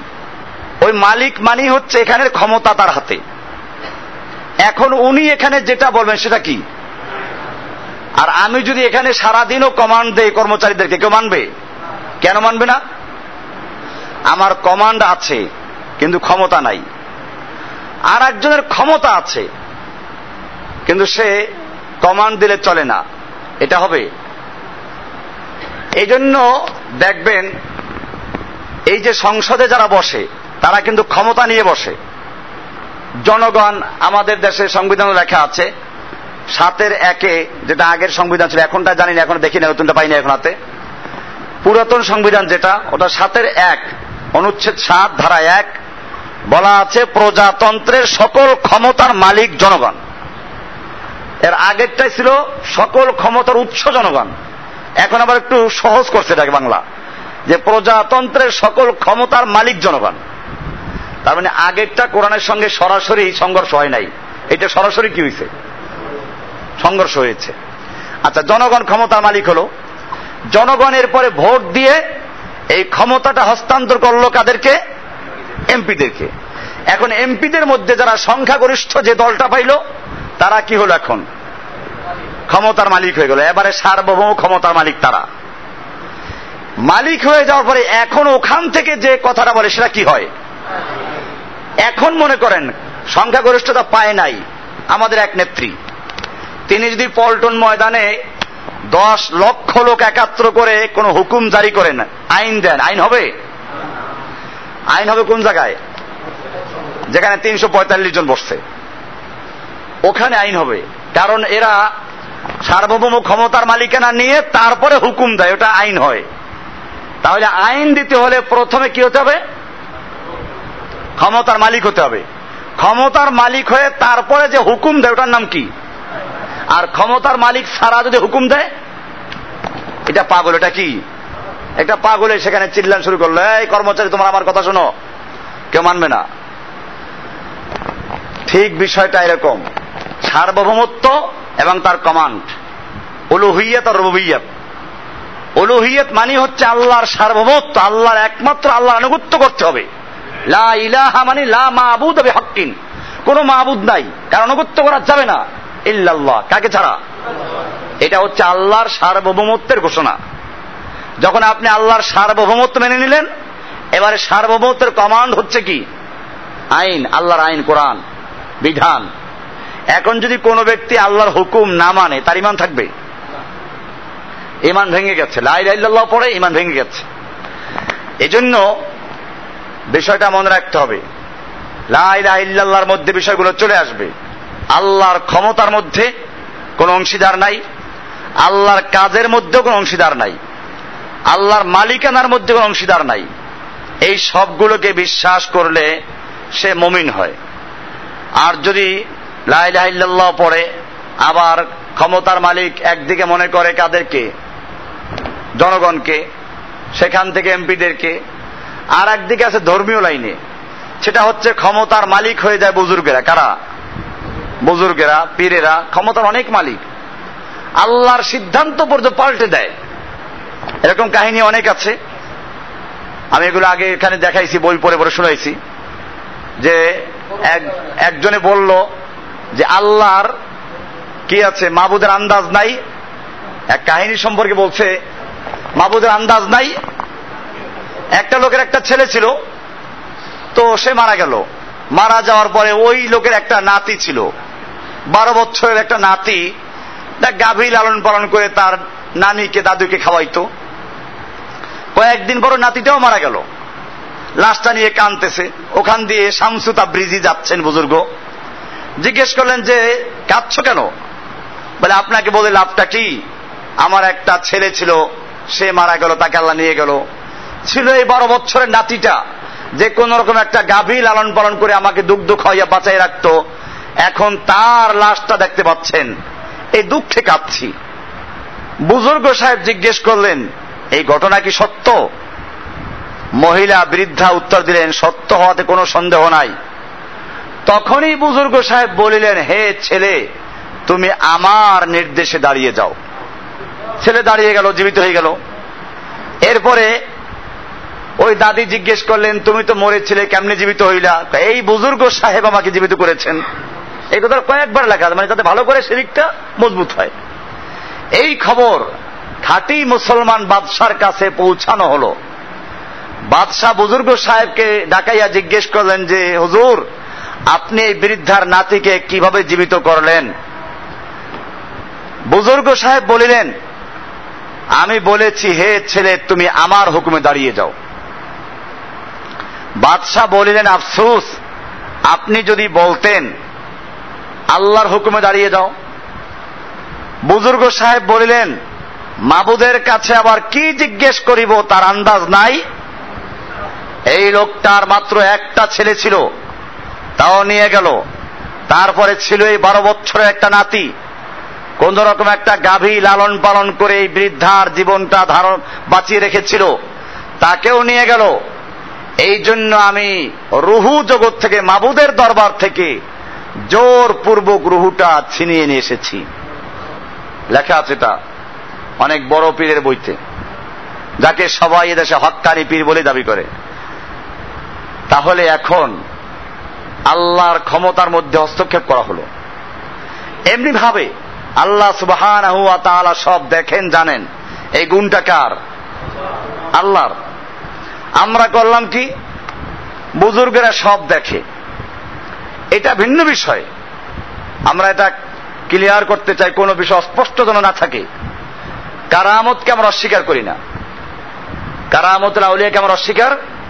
আউলিয়াদের কারামত আছে। এটা খুব ভালো করে বোঝার চেষ্টা করবেন, কারণ এইগুলো ক্লিয়ার না বুঝলে সমস্যা হয়। আমরা কি বলতে চাই এটা বুঝে না না বুঝেই খামাখা বিরোধিতা করে। আমি এটা আজকে ক্লিয়ার করে দিচ্ছি, আমরা কোন বুজুর্গের কারামতকে অস্বীকার করি না। আলু সুন্নাল যেমন আকিদা। তাই বলে, কোরআন সুন্নার বিরুদ্ধে যদি কোনো কারামত নামে কিছু করা হয়, তাও বিশ্বাস করি না। আসুন, এবার দলিল নেন। নবীদের মৌজাদাতে শুরু করি। আমাদের নবী সাল আলাই ওসাল্লাম একদিকে বদরের যুদ্ধের আগের রাত্রে সাহাবাহিক রামদেরকে বলে দিলেন, ভয় পেও না, কালকে দেখবা এইখানে আবু জাহেলের লাশ, এখানে ওতবার লাশ, এখানে সাহেবার লাশ। এবং ঠিকই পরের দিন দেখা গেল আল্লাহ রাসুল সাল্লাহ সাল্লাম যেখানে চিহ্নিত করেছিলেন, তার থেকে এক চুল এদিক সেদিক যায় নাই। তাহলে এটা আল্লাহ রাসুল সাল্লাহ সাল্লামের কি? মৌজেজা। আল্লাহ তালা জানিয়ে দিয়েছেন।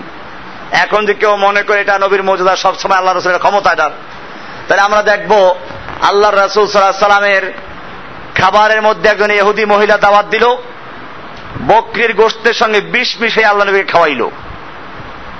এটা দেখলেন না কেন? আল্লাহ তারা দেখান নাই।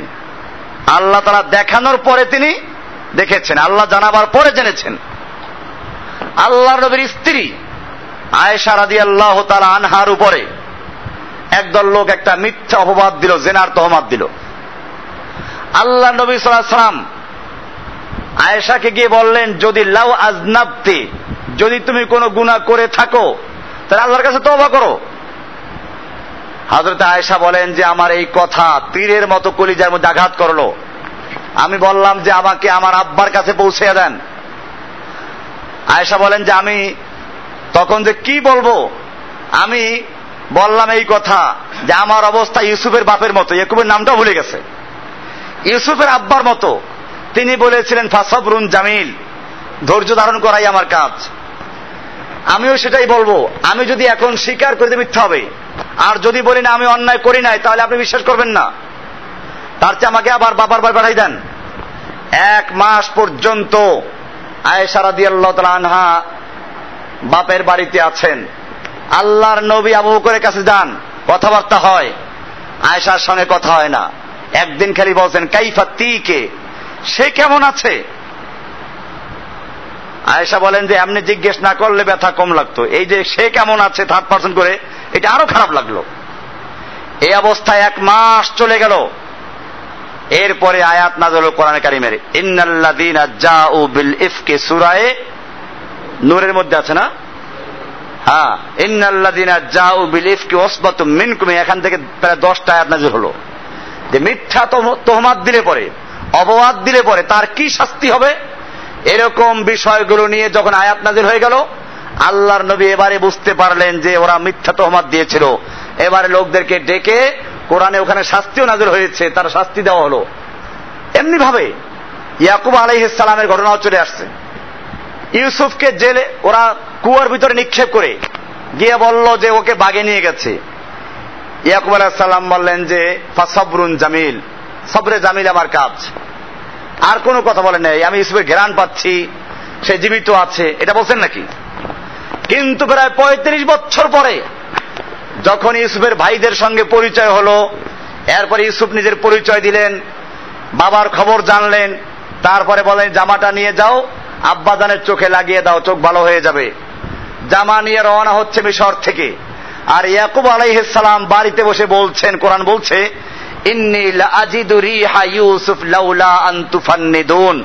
আমি ইউসুফের ঘেরান পাচ্ছি যদি তোমরা আমাকে মানসিক রোগী না বলো, সেই পুরান পাপি পুরান পাগল না বলো, তাহলে আমি বলব আমি ইউসুফের ঘেরান পাচ্ছি।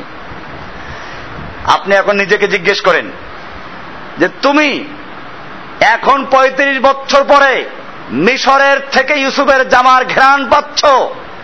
আর যখন ইউসুফ তোমার বাড়ির পাশে কূপের মধ্যে পড়ে আছে, তখন তুমি কেন ঘেরান পাও নাই? উত্তর কি হবে? যেদিন ইউসুফ বাড়ির পাশে কুয়ায় কেনানের কুয়ায় পড়েছিল, ওই সময় আল্লাহ তারা ঘেরান পাওয়ান নাই বলে ঘেরান পাই নাই। আর যখন মিশরের থেকে জামানি রওনা হলো, আল্লাহ সুবহান ঘেরান পাওয়াই দিয়েছেন, তাই ঘেরান পেয়েছে। এটা বুঝতে হবে। এরকম ভাবে বুজুর্গদের কাহিনী। ওমর আব্দুল খত্তাবের একটা হাদিস আছে। যদি ওই হাদিসটা কেউ কেউ দুর্বল বলেছেন, মেম্বারে খোদবা দিচ্ছেন। সেই সময় হঠাৎ করে বললেন, ইয়া সারিয়া আল জাবাল। হে সারিয়া, পাহাড়ে থাকো, পাহাড়ে দিয়ে লক্ষ্য রাখো। সারিয়া ছিলেন একজন কমান্ডার যুদ্ধের, অনেক দূরে যুদ্ধ হচ্ছিল। যুদ্ধে তারা পাহাড়ের উপরে ছিল, বিজয় লাভ করেছে। শত্রু বাহিনী পালায় নাই। তারা ওত পেতে বসে আছে পাহাড়ের নিচে। নামার সময় আবার হামলা করবে। অমর বিন খত্তাব মসজিদ নবীর মেম্বারে খুদ্া দিচ্ছিলেন, তখন এই দৃশ্য দেখে বলে দিলেন সারিয়াল জাবাল, হে সারিয়া, পাহাড়ের দিকে লক্ষ্য রাখো। নামাজের শেষে সাহাবিরা জিজ্ঞেস করেন খুদ্বার মধ্যে আপনি কি বললেন? এখন তো আমরা খুদ্া দিতে কেউ বুঝে না। কি বললেন আপনি? যে বললাম, ওই যে সাহাবি সারিয়ার নেতৃত্বে যুদ্ধ হচ্ছিল, ওখানে এই পরিস্থিতি ছিল, আমি কমান্ড দিলাম। বলে, আপনার কমান্ড কি তারা শুনেছে? বলে হ্যাঁ শুনেছে, অবশ্যই শুনেছে। আসার পরে জিজ্ঞেস করাচ্ছে বলল যে হ্যাঁ হ্যাঁ আমরা মস্তে নবীতে বসে অমর বিন খত্তাবের আওয়াজ যেরকম শুনতে পাই, ঠিক সেরকম স্পষ্টভাবে শুনতে পেয়েছি। হাদিসটা কেউ কেউ জয়ী বলেছেন, তো যদি আমরা সহি মেনেও নেই, তো আমরা বলব এটা একটা তার কারামত। আচ্ছা আসুন। এই ওমর আপনি খত্তাব কেমনে নিহত হয়েছেন আপনারা জানেন? ফজরের নামাজের সময় মসজিদ নবীর মেহরাবের আড়ালে আবু লুলু এসে একটা খঞ্জর নিয়ে ওত পেতে বসে আছে, অপেক্ষায় আছে। অমর আব্দুল খত্তাব যখন শেষদায় গেলেন, পিছন থেকে খঞ্জর ঢুকিয়ে দিল। অমর বিন খত্তাবের বুক চিরে গেল। এরপরে সে দুই দিকে ধার বিশিষ্ট এটা খঞ্জর বানিয়েছিল, এভাবে মারতে মারতে চলে গেল, পরে একজন সাহাবি নিজের চাদরটাকে এরকম মেরে তারপর তাকে ঘায়েল করল। আসুন, আপনি সারিয়ার নেতৃত্বে যুদ্ধ হচ্ছে কোথায়? সেইটা দেখে এখানে বসে কমান্ড দিচ্ছেন। আর আপনার মেহরাবের তলে খঞ্জর নিয়ে বসে আছে, সেটা দেখলেন না কেন? কি উত্তর হবে? আল্লাহ তারা এটা দেখান নাই, তাই দেখি নাই। আর ওটা আল্লাহ দেখিয়েছেন তাই বলে? বিষয়টা ক্লিয়ার কিনা? বিষয়টা বুঝতে হবে। আমরা কারামতুল আউলিয়াকে অস্বীকার করছি না। কিন্তু তাই বলে কারামত কোন কুক্ষিগত ক্ষমতার নাম নয়। সমস্ত ক্ষমতাকার হাতে? এখানেই পার্থক্য, ক্ষমতা নিয়ে। আমরা কারও ক্ষমতা, স্থায়ী কোনো ক্ষমতা না। যখন আল্লাহ তারা ইচ্ছে করেন, যতটুকু ইচ্ছে করেন, তখন ততটুকুই তার থেকে প্রকাশ পেতে পারে। আর যখন আল্লাহ তারা ইচ্ছে করেন না, তখন তার একটা মাসি ধরার ক্ষমতা থাকে না। এটা বুঝতে হবে। এটা আরও ক্লিয়ার করছি। আল্লাহর রাসুল সাল্লাহ সাল্লামের দরবারে দুজন সাহাবি আসলো। হাদিসটা মেসকাতেও আছে, সহি হাদিস। দীর্ঘ সময় পর্যন্ত আলোচনা করার কারণে রাত্র গভীর হয়ে গেছে। অন্ধকার রাত্রি কেমনে যাবেন? দুজন লোক রাস্তায় বের হলো দুজনের হাতে দুটো লাঠি। একটা লাঠি জ্বলে উঠল, আলোকিত হয়ে গেল। দুইজনের রাস্তা যে পর্যন্ত একসাথে, মনে করেন এখান থেকে দুইজন মেইন রোডে যাবে। তো এই ছোট রাস্তা দুজন একসাথে গেলে একটা লাঠি জ্বলতেছিল। এরপরে দুজনের রাস্তা আলাদা। এরপরে আর একজনের লাঠিটাও জ্বলে উঠল। এটা কারামত। এটা আমরা স্বীকার করি। তবে শর্ত, যদি কোরআন, সুন্নার কোনো কিছুর সাথে খেলাফ না হয়, আর কোরআন, সুন্নার সাথে যদি পরিপন্থী হয়, তাহলে এই কারামত মানা যাবে না। এটা কুফুরি, এটা শিরিক। এখন আসুন, এই যে কারামত, মাবুদের কাছে আবার কি জিজ্ঞেস করব? এইটিকে মানা যায় আছে? এটা কোরআনের একটা আয়াতের পরিপন্থী না। মাবুদের আন্দাজ নাই। আল্লাহ বলছেন, ইন্না কুল্লা শাইইন খলাকনা হবে কদার আমি সব কিছু পরিমিতভাবে সৃষ্টি করেছি, সব আন্দাজ মতো। বেআন্দাজে কিছু না। এরপরে যদি আমাদের কাছে বেআন্দাজে মনেও হয় আল্লাহ ভুল ধরা যাবে? আল্লাহ কোরআনে বলেছেন, লা ইউস আলু আম্মা ইয়েফা আলু অহম ইউস আলুন আল্লাহ তারা যেটা করেন সেখানে কেন এই প্রশ্ন করার অধিকার কারও নাই? আল্লাহ সকলকে প্রশ্ন করবেন। আল্লাহকে প্রশ্ন করার অধিকার কারও নেই। এখন যদি কেউ এরকম প্রশ্ন তুলে, আল্লাহর আন্দাজ নাই, আল্লাহর কাছে আবার কি জিজ্ঞেস করব? তাহলে এইটাকে আমরা কারামত বলব না, এটা শয়তানি বলব? এটা পরিষ্কার শয়তানি এবং পরিষ্কার সেরেকি গুণা এটা কিসের আল্লাহর অলি এরকম ভাবে আমাদেরকে মনে রাখতে হবে। ওই যে বলি না তাজকেরাতুল আউলিয়াতে লেখা আছে, দেখবেন। ইব্রাহিম ইবনে আধামের কাহিনীতে। উনি হজ করতে গিয়ে দেখলেন যে কাবা নাই। কাবা নাই। দায় পড়ে গেলেন, আল্লাহ তোমার কাবা কোথায় গেল? আল্লাহ তারা জানাইলেন যে না, তোমার কোনো দোষ না, যে তুমি কাবা দেখতে পাচ্ছ না। বিষয়টা হচ্ছে কাবা চলে গেছে আমার এক বৃদ্ধা বান্দি আল্লাহর উলি রাবে আবশ্রী হজ করতে আসতেছে, তাকে আগাই আনার জন্য চলে গেছে। কাবা চলে গেছে। এখন আপনাকে আমি জিজ্ঞেস করি কাবাজের চলে গেল, এই কাবার দিকে ফিরে যারা নামাজ পড়ে, তখন নামাজের কি হবে? কাবায় প্রত্যেকটা মুহূর্তে তফ চলে। তফের কি হবে? কাবাজে চলে গেল? তারপরে আসুন, এই যে কাবা চলে গেল, আল্লাহর নবী সাল আলাইসাল্লাম মদিনার থেকে ওমরা করতে হোদাইবিয়া পর্যন্ত আসলেন। মক্কার লোকেরা বাধা দিল। ওসমানকে পাঠাইলেন, যাও।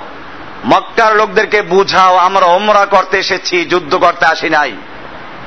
মক্কার লোকেরা ওমরা ওসমানকে একটু আটকে দিয়ে ছড়াই দিল যে, ওসমানকে হত্যা করা হয়েছে। বিষয়টা যাচাই করার জন্য মুসলমানদের প্রতিক্রিয়া কি হয় এই জন্য প্রতিক্রিয়া থাকতে হবে কুফারা ভয় পেয়ে যাবে। আল্লাহর নবীর তাবুতে যখন খবর আসলো, ওসমানকে হত্যা করা হয়েছে আল্লাহর নবী সাল্লাম বললেন, ইয়া সাবা সাজারা ওহে গাছের নিচে অবস্থানকারী সাহাবিরা, চলে আসো। ওসমানকে হত্যা করা হয়েছে। আল্লাহর নবী হাত রেখে দিলেন, আসো বায়াত করো। যতক্ষণ পর্যন্ত ওসমান হত্যার বদলা নিতে গিয়ে হয়তো মক্কা বিজয় করে ছাড়ব নতুবা সকলে শহীদ হয়ে যাব। একটা লোক মদিনায় ফিরে যাব না। এই মর্মে কে কে রাজি আছে বায়াত করো। চোদ্দশো সাহাবা একরাম পর্যায়ক্রমে আল্লাহর নবীর হাতের উপরে হাত রেখে বায়াত করলেন। এক পর্যায়ে আল্লাহ নবী সাল্লাহ সাল্লাম নিজের বাম হাতটাকে ডান হাতের উপরে রেখে দিয়ে বলছে, এটা ওসমানের হাত, যাতে এই বায়াতের থেকে ওসমান বঞ্চিত না হয়। বায়াত হয়ে গেল। আসলে কি ওসমানকে হত্যা করা হয়েছিল? আল্লাহর নবী যদি গায়েব জানতেন, তাহলে এই খামা খা বায়াত নিতেন নাকি?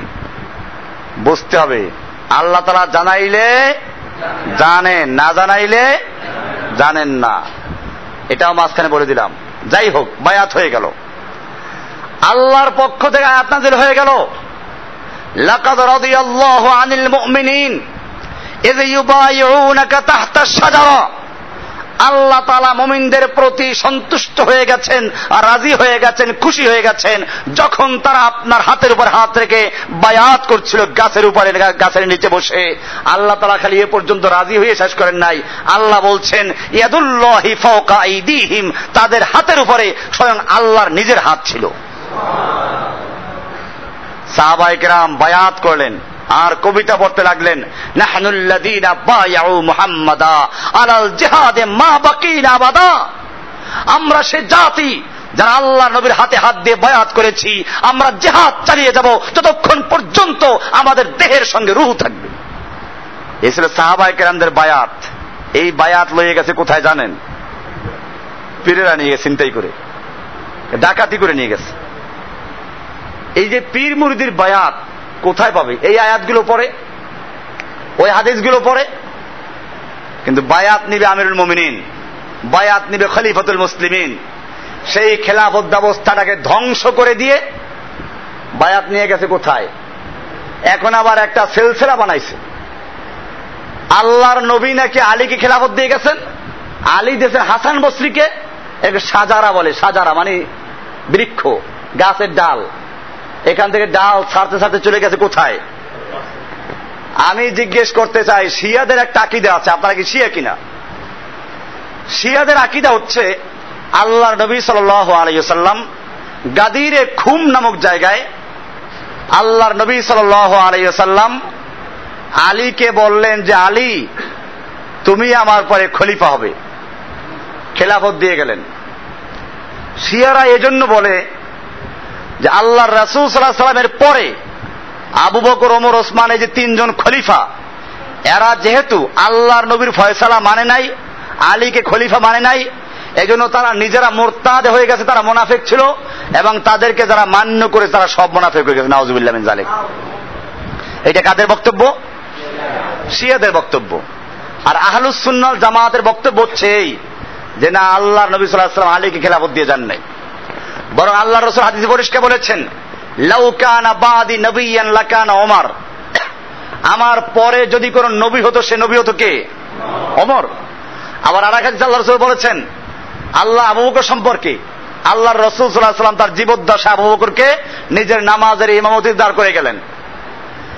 আল্লাহর নবীর পাশে যাদের কবর হলো, সমস্ত সাহাবা কেরাম ঐক্যমতের ভিত্তিতে যেখানে কবর দিলেন। এমনকি আলী নিজেও তো আবু বকরকে শেষে বয়াত দিলেন অমরকে বয়াত দিলেন। যদি আল্লাহর রাসুল সাল্লাম আলীকে বয়াত দিয়ে যেতেন, খেলাফত দিয়ে যেতেন, তাহলে আলীর জন্য ফরজ ছিল সেটা প্রকাশ করা। যে আলী যুদ্ধ করলেন, যে হাসান হোসাইন, এজদের বিরুদ্ধে যুদ্ধ করলেন, তারা চুপ ছিলেন কি জন্য? বাপের খেলাফত লড়েন কি জন্য? জীবনের ভয়তে? এটা মিথ্যা কথা। আলী নিজে মেনে নিলেন। হাসান না মানলেন, হোসাইন মানলেন, সমস্ত সাহাবাকে মানলেন, এমনকি সমস্ত সাহাবাহিকে আমরা ঐক্যমতের ভিত্তিতে আল্লাহর নবীর পাশে যাদেরকে কবর দিলেন। আর শিয়ারা বলে, সেই আবু বকর, ওমর ওসমান, এরা ছিল মোরতাদ। আমি বলতেছিলাম যে শিয়াদের আকিদা হচ্ছে এই যে আল্লাহ নবীর পরে আলী ছিল খলিফা তো বিলা ফসল, সরাসরি খলিফা, মাঝখানে তিনি অবৈধ। আপনারা কি ওইটা বলেন কিনা? যে আলীকে খেলাফত দিয়ে গেছিল, ওই খেলাফত কিনা? আর যদি বলেন যে না, ওই খেলাফত না রাষ্ট্রীয় খেলাফত না, এটা আর একটা খেলাফত, আধ্যাত্মিক খেলাফত। তাহলে আধ্যাত্মিক খেলাফত নামে কোন ভিন্ন খেলাফতের অস্তিত্ব ইসলামে আছে কিনা? আচ্ছা যদি থেকেই থাকে, মানলাম। ওনাদেরটা মানলাম, তর্কের খাতিরে। এক মিনিটে যে মানলাম। যদি থেকেই থাকে, তাহলে আপনাদের খলিফা কয়জন? আমরা দেখি আমাদের দেশের এক একজন পীরের খলিফা কয়জন? অনেক। এই দেশে বাংলাদেশের একজন শীর্ষ পর্যায়ের আলেম আছেন, যাকে এখন বর্তমানে বাংলাদেশ সবচেয়ে বড় আলেম বলতে আমরা জানি না কি বড়, কিন্তু আমাদের জানা মতে সবচেয়ে বড় আলেম বললে ভুল হবে না। এবং সবচেয়ে বড় প্রতিষ্ঠানের প্রিন্সিপাল, তার একটা কিতাব আছে ফুলজতে আহমাদিয়া। না না পিসাব না, এরকম পিসাব না। আপনারা যারা বুঝছেন তারা আমি এরকম পিসাব না। অনেক বড় আলেম। তার একটা বই আছে ফুলজতে আহমাদিয়া। আলেমরা বুঝতে পেরেছেন। এই বইতে লেখা আছে হজরতের খলিফাদের তালিকা। সেই খলিফাদের তালিকা লেখা আছে বা সকলমে নিজের কলমে লেখছেন। কয়জন আছে? কে বলতে পারেন? ছয়শো ছত্রিশ জন। কয়জন? ছয়শো ছত্রিশ জন। আমি ওই আলেমকে ছোট করার জন্য বলছি না এটা কিন্তু। এটা ভালো করে বুঝবেন। কারণ যার কথা বলছি তার ছাত্র এখানে অনেক থাকতে পারেন। সারা বাংলাদেশই আছে। কাজী, আমি তাকে ছোট করার জন্য না এই জন্য তার নামটা বলি নাই। কিন্তু আমি বলতে চাচ্ছি যে বিষয়টা সেটা বুঝতে হবে। যে এর দ্বারা প্রমাণ হলো যে আধ্যাত্মিক লাইনের যে খলিফা, এই খলিফা একাধিক হতে পারে। তাহলে আমি জিজ্ঞেস করতে চাই, আপনি আপনার মেহনতের মাধ্যমে, আত্মশুদ্ধির মাধ্যমে আপনি ছয়শো ছত্রিশ জনকে খেলাফত দেওয়ার উপযুক্ত মনে করলেন। আল্লাহ নবী সাল্লাম কি সারা জীবনে একজনকে উপযুক্ত মনে করলেন আলীকে? এছাড়া আর কাউকে খেলাফত দেওয়ার উপযুক্ত মনে করেন নাই? খালি আলীকে খেলাফত দিলেন। আর কোন ব্যক্তি এই খেলাফত পাওয়ার উপযুক্ত ছিল না। আবু বকর কি সেই আধ্যাত্মিক আধ্যাত্মিক অর্জন করতে পারেন নাই? অমর অর্জন করতে পারেন নাই? ওসমান পারেন নাই? আবু বয়দা পারেন নাই, বেলাল হাফসি পারেন নাই, সালমান পারেন নাই সাহেব রবি পারেন নাই মোয়াজ পারেন নাই সাহাদ পারেন নাই।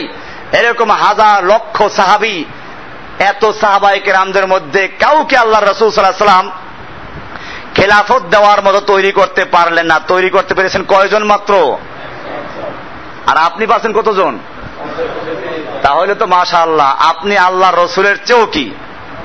আধ্যাত্মিক শক্তিতে বেশি শক্তিশালী। কারণ নবী যা না পেরেছেন, আপনি তা পারলেন। আপনি তাহলে কোন খেলাফত বলতে চান? আসুন, বলেন কোনটা বলবেন। আলীকে যে আল্লাহ নবী খেলাফত দিয়ে গেছিল, কোন খেলাফত? যদি বলেন রাষ্ট্রীয় খলিফা, তাহলে শিয়াদের পক্ষে চলে গেলেন। তাহলে মাঝখানে তিনজন বাদ। তারা মোরতাদ, তাদেরকে মেনেছে তারা মোরতাদ। আলী নিজেও যেহেতু মেনেছে, আলীও মোরতাদ। আর যদি বলেন যে না, রাষ্ট্রীয় খেলাফত না, আধ্যাত্মিক খেলাফত তাহলে আধ্যাত্মিক খেলাফত শুধু আলীকে দিলেন, অন্যরা দোষ করল কি? অন্যরা উপযুক্ত ছিল না? এটা কি সাহাবা একরামদের শানকে, মর্যাদাকে আল্লাহ নবীর ছাত্রদেরকে আপনি ছোট করলেন না?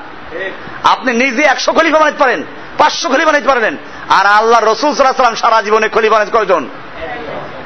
কোন খলিফা বলবেন? একটু আল্লাহকে ভয় করেন। কেবল জসিমুদ্দিন রহমানির বিরোধিতা করতে যাইয়েন না। চিন্তা করে আল্লাহকে ধরা পড়তে হবে। এই খেলাফত বায়াতকে আপনারা চিন্তাই করেছেন। যে খেলাফত বায়াত ছিল রাষ্ট্রের, সেই খেলাফত বায়াতকে চিন্তাই করে তারপরে নিয়ে গেছে কোথায়? এর কোন দলিল নাই। দলিল খালি একটাই বলবে, এত বড় বুজুর্গেরা কম বুঝেছে, আপনি খালি বুঝলেন। এইটা বললে আমার কোনো উত্তর নাই। এইটা বললে আমার কোনো উত্তর নাই। আমি কোরআন হাদিস থেকে যা বুঝেছি সেটা আমি প্রমাণ করেছি। এবং আলহামদুলিল্লাহ, আমি একটা বই আর একটা লিখতেছি ইনশাল্লাহ এটা আপনারা পাইলে সব পরিষ্কার হয়ে যাবেন। আকিদা কিতাবুল আকায়েদ। এগুলো প্রশ্ন উত্তর আকারে নিচ্ছি ইনশাল্লাহ সেগুলো সবগুলো আপনারা হয়তো আগামী সম্মেলনের দিনে ইনশাল্লাহ পাবেন, আমরা চেষ্টা করব ইনশাল্লাহ আজকে সম্পন্ন করেছি বইটাকে। তো আশা করি যে কালকে প্রেসে চলে যাবে, এবং ইনশাল্লাহ আপনাদেরকে সামনের মজলিসে আমরা দেওয়ার চেষ্টা করব। এই বইটা কিতাবুল আকায়ের নাম, প্রায় তিনশোর উপরে, প্রায় সাড়ে তিনশোর মতো প্রশ্ন এবং তার উত্তর। সব দলিল ভিত্তিক। সেখানে এই সবগুলো আসবে ইনশাল্লাহ বলছিলাম যে বিষয়টা, যে এই যে খেলাফত আর বায়াত, চিন্তাই হয়ে গেল। আপনি কোন দিকে যাবেন? এই খেলাফত কোন খেলাফত? আধ্যাত্মিক খেলাফত বলবেন আলাদা? তাহলে আল্লাহ নবী শুধু একজনকে দিলেন? আর যদি বলেন রাষ্ট্রীয় খেলাফত, তাহলে মাঝখানে তিনজনকে আপনি কি বলবেন? অতএব বুঝতে হবে, যাই হোক বলতেছিলাম, আল্লাহ রসুল বায়াত নিলেন। সেই বায়াত ছিল কিসের বায়াত? এক ওসমানকে বন্দি করা হয়েছে, সেই বায়াত নিলেন। আজকে হাজার ওসমান বন্দী হয়ে আছে। হাজার ওসমানদেরকে হত্যা করা হচ্ছে। জেলখানায় ঢুকে তারপরে তাদেরকে নির্যাতন করা হচ্ছে, উলঙ্গ করা হচ্ছে। এই জন্য তো বায়াত নাই। এজন্য কি হচ্ছে না? বায়াত নিলে নেন সেই বায়াত। যাই হোক বলছিলাম, আমি অন্য প্রসঙ্গে আলোচনা করছিলাম, সেখান থেকে ঢুকে গেছে অনেক দূরে, আসল জায়গায় ফিরে আসি। আল্লাহর নবী এখানে তিন দিন অবস্থান করলেন। এরপরে বায়াত যখন হয়ে গেল মক্কা লোকেরা বুঝতে পারল যে এইবার রক্ষা নাই তাহলে আর। এই পরে তারা সুর নরম করে আসলো, চুক্তি হলো। সেই চুক্তির ধারার মধ্যে ছিল, এই বছর মক্কায় ঢুকতে পারবেন না, ওমরা করতে পারবেন না, মদিনায় ফিরে যেতে হবে। আল্লাহ নবী সাল্লাহ সাল্লাম ফিরে গেলেন ওখানে কোরবানি করে।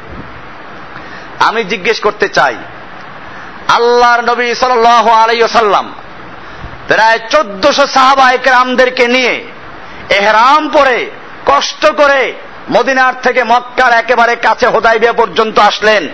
তিন দিন পর্যন্ত থাকলেন। ওসমানকে পাঠাইয়া চেষ্টা করলেন। বায়াত হলো, আল্লাহ বায়াত কবুল করলেন, বায়াতের উপরে সিলমোহর লাগাইলেন, আল্লাহ নিজের হাত রাখলেন। এরকম এত কিছু হলো, কিন্তু ওইখানে কাবা গেছিল? আল্লাহ নবীর জন্য কাবা গিয়েছিল? আল্লাহর নবীর জন্য কাবা যায় নাই। কাবা গেছে কার জন্য? এখন বুঝতে পারছেন। কার কাবা চলে গেল কার জন্য? রাবে আবশ্রীর জন্য চলে গেছে। এখন আমি কি বলি, এটাকে কেরামত বলব? এটা মিথ্যা, এটা কি? এরপর অনেকে বলে যে আসল কাবা যায় নাই, ছায়া কাবা গিয়েছিল। আমি বলব, আপনি আগেরটা ভুলে গেছেন। আগে তো বললেন যে কাবা খুঁজে পায় না ইব্রাহিম আদাম কাবা খুঁজে পায় নাই। তো ছায়া কাবা গেলে আবার খুঁজে পায় নাই কেন? ছায়া কাবায় যদি গিয়ে থাকে উনি কাবা খুঁজে পায় না বললেন আগে? এই মিথ্যা কথাকে প্রমাণ করার জন্য আরও দশটা মিথ্যা কথা বলতে হয় তারপর প্রমাণ হয় না। এই জন্য বুঝতে হবে, আমি বলতেছিলাম যে বিষয়টা। যে কারামত, এই কারামতের নামে শিরিক আছে আমাদের সমাজে। বুজুর্গরা সব দেখে, মরিদের অন্তরের খবর সব জানে লেখা আছে ওদের কিতাবে। আর শেখ কালবিল মুরিদ। পীর হচ্ছে মুরিদের কলবের অন্তরের গোয়েন্দা। ইয়াদুখুলু পীর মুরিদের অন্তরে ঢুকি আর বের হয়। ওয়ালা ইয়াত্তালিউ আলাইহিল মুরিদু। কিন্তু মুরিদে তার টেরো পায় না। পীর মুরিদের অন্তরে ঢুকে আর বের হয় মুরিদ কি করে না? টের পায় না। এই যে কতগুলো ক্ষমতা, আমরা এগুলোকে বলি শিরিক। এগুলো কি? শিরিক। এগুলো ধর্মীয় শিরিক। আরও অনেক আছে। হুজুর আপনাকে দেখা মাত্র, অতীত, বর্তমান, ভবিষ্যৎ সব বলে দিবেন। এগুলো বলার মালিক কে? না মানুষ? মানুষ কোন আলেমুল গায়েব না। গায়েবের মালিক একমাত্র কে? এই জন্য আমার এই বইতে আজকে চারটা প্রশ্ন উত্তর লিখেছি। আল্লাহর নবী কিসের তৈরি? আল্লাহর নবী মানুষ ছিলেন কিনা? আল্লাহর নবী আলিমুল গায়েব ছিলেন কিনা? আল্লাহর নবী সব জায়গায় হাজির নাজির কিনা? প্রত্যেকটা প্রশ্ন উত্তর কোরআন এবং সৈয়াদিস থেকে দেওয়া। কোনো কথা নিজের না। ডাইরেক্ট কোরআন আয়াত দিয়ে জবাব দেওয়া আছে। তো যাই হোক, আমরা শিরিক নিয়ে আলোচনা করি। এবার আসুন, শিরিক সম্পর্কে কোরআনের আয়াত কতগুলো আমরা শুনি এবং হাদিস শুনি। শিরিকের ভয়াবহতা কি? আল্লাহ সুবহান বলছেন সুরায় নূরে নিসার ছত্রিশ নম্বর আয়াতে আবুদুল্লাহ ওয়ালা তুশরিকু বিহি শাইআ। তোমরা আল্লাহর ইবাদত করো, আল্লাহর সঙ্গে কোনো কিছুকে শরিক করো না। এরকম ভাবে আল্লাহ রসুল সাল আলাইসাল্লামকে জিজ্ঞেস করা হয়েছিল, আব্দুল্লাহ বিন মাসউদ থেকে বর্ণিত সালতুন নবী সাল আলাইসাল্লাম আইয়ুজাম্বে আজম ইন্দাল্লাহ? আমি আল্লাহর নবীকে জিজ্ঞেস করলাম যে রাসূল আল্লাহ সবচেয়ে বড় গুণা আল্লাহর কাছে কোনটি? সবচেয়ে বড় পাপ কোনটি? তো আল্লাহ রসুল সাল্লাম বলেন কলা আন্তা লিল্লাহি নিদ্দান হুয়া তুমি আল্লাহর সঙ্গে কাউকে শরিক করা, অথচ তিনি তোমাকে সৃষ্টি করেছেন। আল্লাহ তোমাকে সৃষ্টি করেছেন, আর তুমি তার সঙ্গে শরিক করো, এটা সবচেয়ে বড় গুণা এটা কেন বললেন? কেন বলেন এজন্য যে দুনিয়াতে মানুষেরাও শিরিক পছন্দ করে না। আপনি আপনার স্ত্রীকে বিয়ে করলেন। ঘরে গিয়ে দেখলেন যে আপনার খাটে আর একটা পুরুষ। আপনি জিজ্ঞেস করলেন স্ত্রীকে এটাকে বলে, এটা তোমার মধ্যে আরেকজন। একটু শরিক করলাম অংশীদার বাংলা তোমার সাথে তোমার সাথে একটু অংশীদার করলাম। কোন স্বামী এটা মানবে? রুচিশীল কোন স্বামী মানবে না। আর যদি হুমায়ুন আজাদ মার্কা হয়, তো ভিন্ন কথা। এরকম ভাবে আপনার ছেলে আপনাকে বাদ দিয়ে আরেকজনকে বাপ ডাকে।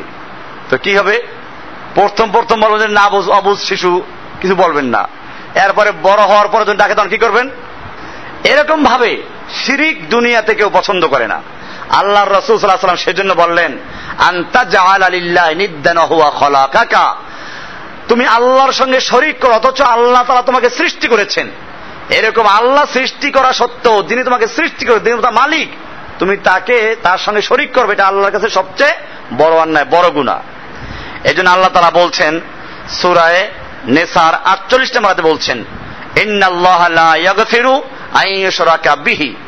আল্লাহর সঙ্গে যদি কোনো ব্যক্তি শিরিক করে, আল্লাহ তাকে ক্ষমা করবেন না। আর এছাড়া আল্লাহ তারা এর চেয়ে নিচের গুণা এর চেয়ে ছোট যত গুণা মা দুনা দালিকা, এর চেয়ে ছোট গুণাগুলো আল্লাহ ক্ষমা করে দিবেন। এরকম ভাবে আরেকটা আয়াত আছে সুরায় নেসার, একশো ষোলো নম্বর আছে সেখানে বলা আছে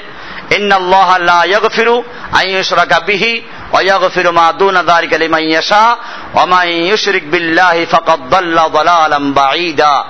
যে আল্লাহর সঙ্গে শিরিক করে আল্লাহ তাকে ক্ষমা করবেন না, আর যে আল্লাহর সঙ্গে শিরিক করল, সে অনেক অনেক দূরে চলে গেছে।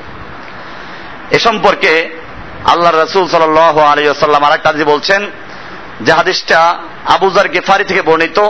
তিনি বলেন যে আল্লাহ রসুল সাল্লাহ সাল্লাম বলেছেন হিজাব। আল্লাহ তালা তার বান্দাকে ক্ষমা করতে থাকেন, যতক্ষণ পর্যন্ত পর্দা না পড়ে যায়। কিনা পড়ে যায়? আমাল হেজাব। প্রশ্ন করে ইয়ারাসুল হেজাব কি জিনিস? পর্দা কি জিনিস? আল্লাহ রসুল সাল্লাম বললেন যে, কোন ব্যক্তি শিরিকর অবস্থায় মৃত্যুবরণ করা হচ্ছে, পর্দা পড়ে যাওয়া। শিরিকরত অবস্থায় মৃত্যুবরণ করল, আর আল্লাহ তারা তাকে ক্ষমা করবেন না। এটা বুখারি মুসলিমের হাদিস। হাকেম মুস্তাদে হাকেম জামে, মুস্তাদারাকে হাকেম আর সহিহাইন, ওটার মধ্যে আছে ছয় নম্বর খণ্ডের দুইশো ষাটটি নম্বর পৃষ্ঠা হাদিসটা আছে। এরকম ভাবে আল্লাহ তালা কোরআন আয়াতে বলছেন, সুরায় মায়েদার বাহাত্তর নম্বর আয়াতে। আল্লাহ তালা কি সুন্দরকে বলছেন, ইন্নাহু মাইয়ুশরিক বিল্লাহি। নিশ্চয়ই যে ব্যক্তি আল্লাহর সঙ্গে শিরিক করল, ফাকাদ হাররামাল্লাহু আলাইহিল জান্নাতা। আল্লাহ তাআলা তার জন্য জান্নাতকে হারাম করে দিয়েছেন। কি করে দিয়েছেন? হারাম করে দিয়েছেন। অমা ওয়াহুন নার। আল্লাহ বলছেন, ওর ঠিকানা জাহান্নাম। তার ঠিকানা কোথায়? এরপরে বলছেন, ওয়ামা আলী জালিমিন আমিন আনসার। এই জালেমিনদের জন্য, মুশ্রিকদের জন্য কোনো সাহায্যকারী নাই। কোনো সাহায্যকারী নাই। কেউ তাকে সাহায্য করতে পারবে না।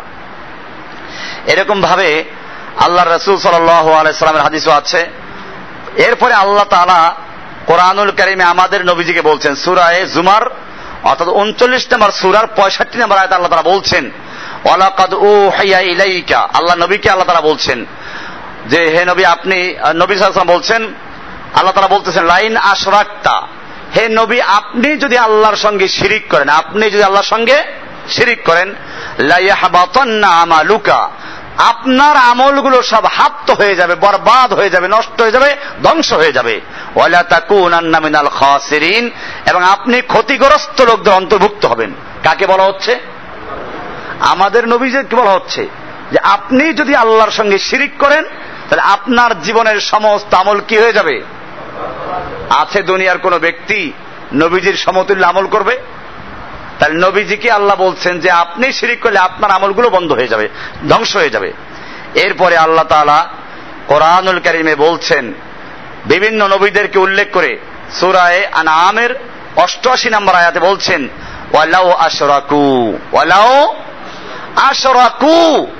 এই সব নবীরা যদি আল্লাহর সঙ্গে শিরিক করতেন তাহলে তারা আল্লাহর তারা যত আমল করেছে, সমস্ত আমল তাদের বরবাদ হয়ে যেত। আমাদের নবীজিকে বললেন, আল্লাহ অন্য নবীদেরকে বললেন, এরপরে আল্লাহ তারা বলছেন যে অমাই ইউসিক বিল্লাহি, যে ব্যক্তি আল্লাহর সঙ্গে শিরিক করল ফাঁকা আন্নামা খর্রামিনা সামায় সে যেন আকাশ থেকে পড়ে গেল। যেরকম পাহাড় থেকে মানুষ গড়াইয়ে পড়ে যায়, সেজন্য আসমান থেকে পড়ে গেল। তাকে পাখি ছো মেরে নিয়ে গেল। আও তাহবি বিহির রিহু মিন ফি মাকানিন সাহিক, অথবা তাকে একেবারে দূরের কোন স্থানে বাতাস উড়িয়ে নিয়ে নিক্ষেপ করে মারলো। এটা কি বললেন? শিরিক করলে পরে তার কোনো অস্তিত্ব আল্লাহর কাছে থাকবে না, আল্লাহ তালা তাকে উড়াইয়ে দিবেন। এটা কোরআনে বলা আছে। আল্লাহ তালা কোরআন স্পষ্ট করে বলছেন এটা অকাদিম না ইলামা আমিলু মিন আমালিন ফাজালনাহু হাবা মানসুরা। এটা সূরা ফুরকানের 23 নম্বর আল্লাহ তাআলা বলছেন, ওয়াকাদিমনা ইলা মা আমিলু মিন আমালিন। তারা যত আমল করেছে, সে আমলগুলোর দিকে আমি লক্ষ্য করলাম। ফাজালনাহু হাবা মানসুরা। আমি তাদের সেই আমলগুলোকে বিক্ষিপ্ত ধুলাকণায় পরিণত করে দিয়েছি। বিক্ষিপ্ত ধুলাকণায় উড়িয়ে দিয়েছি। এটা কোনো মূল্য নাই। যদি কি থাকে, শিরিক থাকে। এরপরে আল্লাহ তালা বলছেন যারা মুশরেক সেরেক করে, এরা না অপবিত্র, না পাক। আল্লাহ কোরআনে বলছেন সূরায়ে তওবার 28 নম্বর আল্লাহ বলছেন, ইয়া আইয়ুহাল্লাযীনা আমানু ইন্নামাল মুশরিকুনা নাজাসুন। হে নবী, হে মুমিনরা জেনে রাখো, নিশ্চয় মুশরিকরা নাপাক মুশরিকরা কি? তাহলে যারা এতক্ষণ আমি দেখাইছি, শিরিক করে দুই রকম। একটা রাষ্ট্রীয় শিরিক আর একটা কি? ধর্মীয় শিরিক। দুই দলই শিরিকে লিপ্ত আছে আল্লাহ এবারে বলছেন ইন্নামাল মুশরিকুনা নাজাসুন মুশরিকরা নাপাক এরপরে মুশরিকদের জন্য কোনো দোয়াও কবুল হবে না সে যত আপন হোক আল্লাহ তালা কোরআনুল করিমের সুরায় তবার একশো তেরো নম্বরাতে বলছেন মা কান আলিন নবিয়ে والذين آمنوا أن يستغفروا للمشركين কোন নবীর জন্য এবং কোন মমিনের জন্য উচিত হবে না। মুশরিকিন। কোন মুশরিকের জন্য দোয়া করা। কানু উলি করবা। যদিও সে হোক না একেবারে নিকট আত্মীয়। মা আন্নাহুম জাহিম। যখন তাদের কাছে পরিষ্কার হয়ে গেল, সুস্পষ্ট হয়ে গেল যে সে জাহান্নামের অধিবাসী, জাহান্নামী হয়ে গেছে, এখন আর দোয়া করাও জায়েজ নাই। এটার একটা সানে নজুল আছে।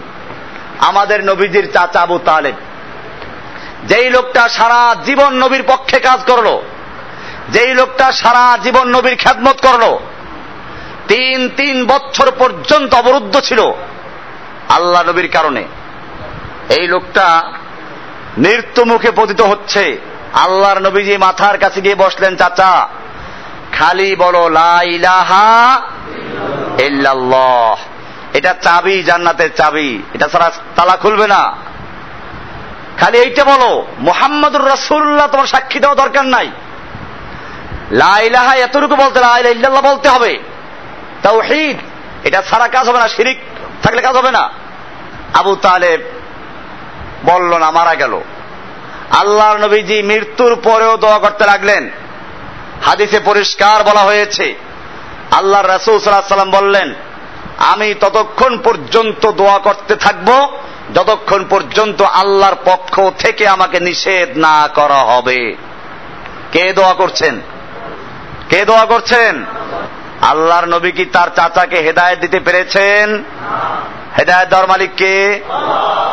এই একটা লোককে আল্লাহ হেদায়ত দিলে কোনো আপত্তি ছিল?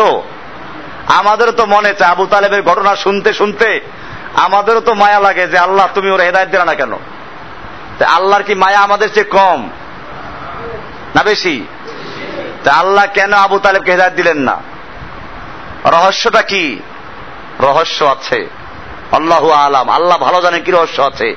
কিন্তু আমরা যেটা বাহ্যিকভাবে মনে করি, তা হচ্ছে এই, আল্লাহ তালা গোটা দুনিয়ার মানুষদের জন্য দলিল পেশ করলেন, যাতে করে কেউ বিশ্বাস না করে, পীর হেদায়ত দিয়ে দিবে পীরে তাওয়াজ্জু দিয়া অল্লি বানাই দিবে, পার করে নিবে, কেউ ফেরে না খালি হাতে, খাজা বাবার দরবার হতে, পীর তার রুহের সব দেখে, আধ্যাত্মিক সব চিকিৎসা করে দিবে, এই সমস্ত আকিদা কেউ না রাখে। সেইটা বুঝাবার জন্য আল্লাহ তারা স্পষ্ট করে দেখাইলেন যে আমাদের নবী, আমাদের মোহাম্মদ সাল্লাহ সাল্লাম, যার আগের পিছের সমস্ত গুণা ক্ষমা করা হয়েছে সৈয়দ আম্বিয়াল মুরসালিন যিনি সমস্ত নবীদের নবী, রসুলদের রসুল, সমস্ত মাহলুকের সর্বশ্রেষ্ঠ ব্যক্তি, তাকেও আল্লাহ তারা এই ক্ষমতা দেন নাই, একজন লোককে হেদায়ত দেওয়ার মতো। সুতরাং এর পরে যারা দাবি করবে, সে হেদায়ত দিয়ে দিবে, পার করে নিয়ে যাবে, তরাইয়ে নিবে, সেই ব্যক্তি নিশ্চয়ই হয়তো আল্লাহর নবীর চেয়ে বড়, নইলে শয়তান। নইলে কি? আল্লাহ নবীর চেয়ে বড় হওয়ার কোন সুযোগ আছে? এইভাবে আবু তালেব মারা গেল। এরপরে আল্লাহর পক্ষ থেকে আয়াত নাজিল হয়ে গেল। সুরায় কসাসের আয়াত, ইন্নাকা লা তাহদি মান আহবাবতা। হে নবী আপনি যাকে পছন্দ করবেন, আপনি যাকে ভালোবাসবেন, তাকে হেদায়েত দিবেন, এই ক্ষমতা আপনাকে দেওয়া হয় নাই। বরং আল্লাহ তাআলা যাকে ইচ্ছে করেন, তাকে হেদায়েত দান করেন। অহু আলামু বিল মুহতাদিন। আল্লাহ তাআলাই জানেন কে হেদায়েত প্রাপ্ত হবে। এটা জানার মালিক কে? হেদায়েত দার মালিক কে? এইটা হয়ে গেল। এরপরে আল্লাহ তাআলা তার নবীকে দেখেন কীভাবে বলছেন, যেটা বললাম ওই পরে সুরায় তওবার, একশো তেরো নম্বর আল্লাহ বলছেন, মা কান আলিন নবী আমানু। কোন নবীর জন্য এবং কোন মুমিনের জন্য সমুচীন হবে না, উচিত হবে না। আইয়াস্তাগফিরু লিল মুশরিকিন কোন মুশরিকের জন্য ইস্তেগফার করা, দোয়া করা। তাহলে মুশরিকের জন্য দোয়া করাও জায়েজ নেই। আল্লাহর নবীকে নিষেধ করা হচ্ছে, তোমার এই চাচার জন্য দোয়া করবে না। ওয়ালাউ কান উলি করবা। হোক না সে নিকট আত্মীয়, একেবারে কাছের আত্মীয় না। আল্লাহ সেটা বলেন, ওয়ালাউ কানু উলি করবা। যদিও হয় সে নিকট আত্মীয়, তার জন্য ইস্তেকফার করতে পারবা না। মিম্বা দে মা তাবাইয়ান আলাহুম যখন তাদের সামনে স্পষ্ট হয়ে গেল, আন্নাহুম আসহাবুল জাহিম, তারা জাহান্নামি। তারা কি? মসজিদে কোথায় চলে যায়? জাহান্নামী। তাহলে আর ইস্তেকফার করা যাবে? এরপরে আল্লাহ তারা বলছেন নিশ্চয় যারা আহলে কিতাবদের থেকে যারা কাফের, ওয়াল মুশরিকিন এবং যারা মুশরিক, ফি নারে জাহান্নামা। তারা কোথায় যাবে? জাহান্নামের আগুনে জ্বলবে, খালিদিনা ফিহা। চিরস্থায়ীভাবে জ্বলবে। উলাইকা হুম শাররুল বারিয়া। এরাই হচ্ছে সৃষ্টির মধ্যে সবচেয়ে নিকৃষ্টতম প্রাণী।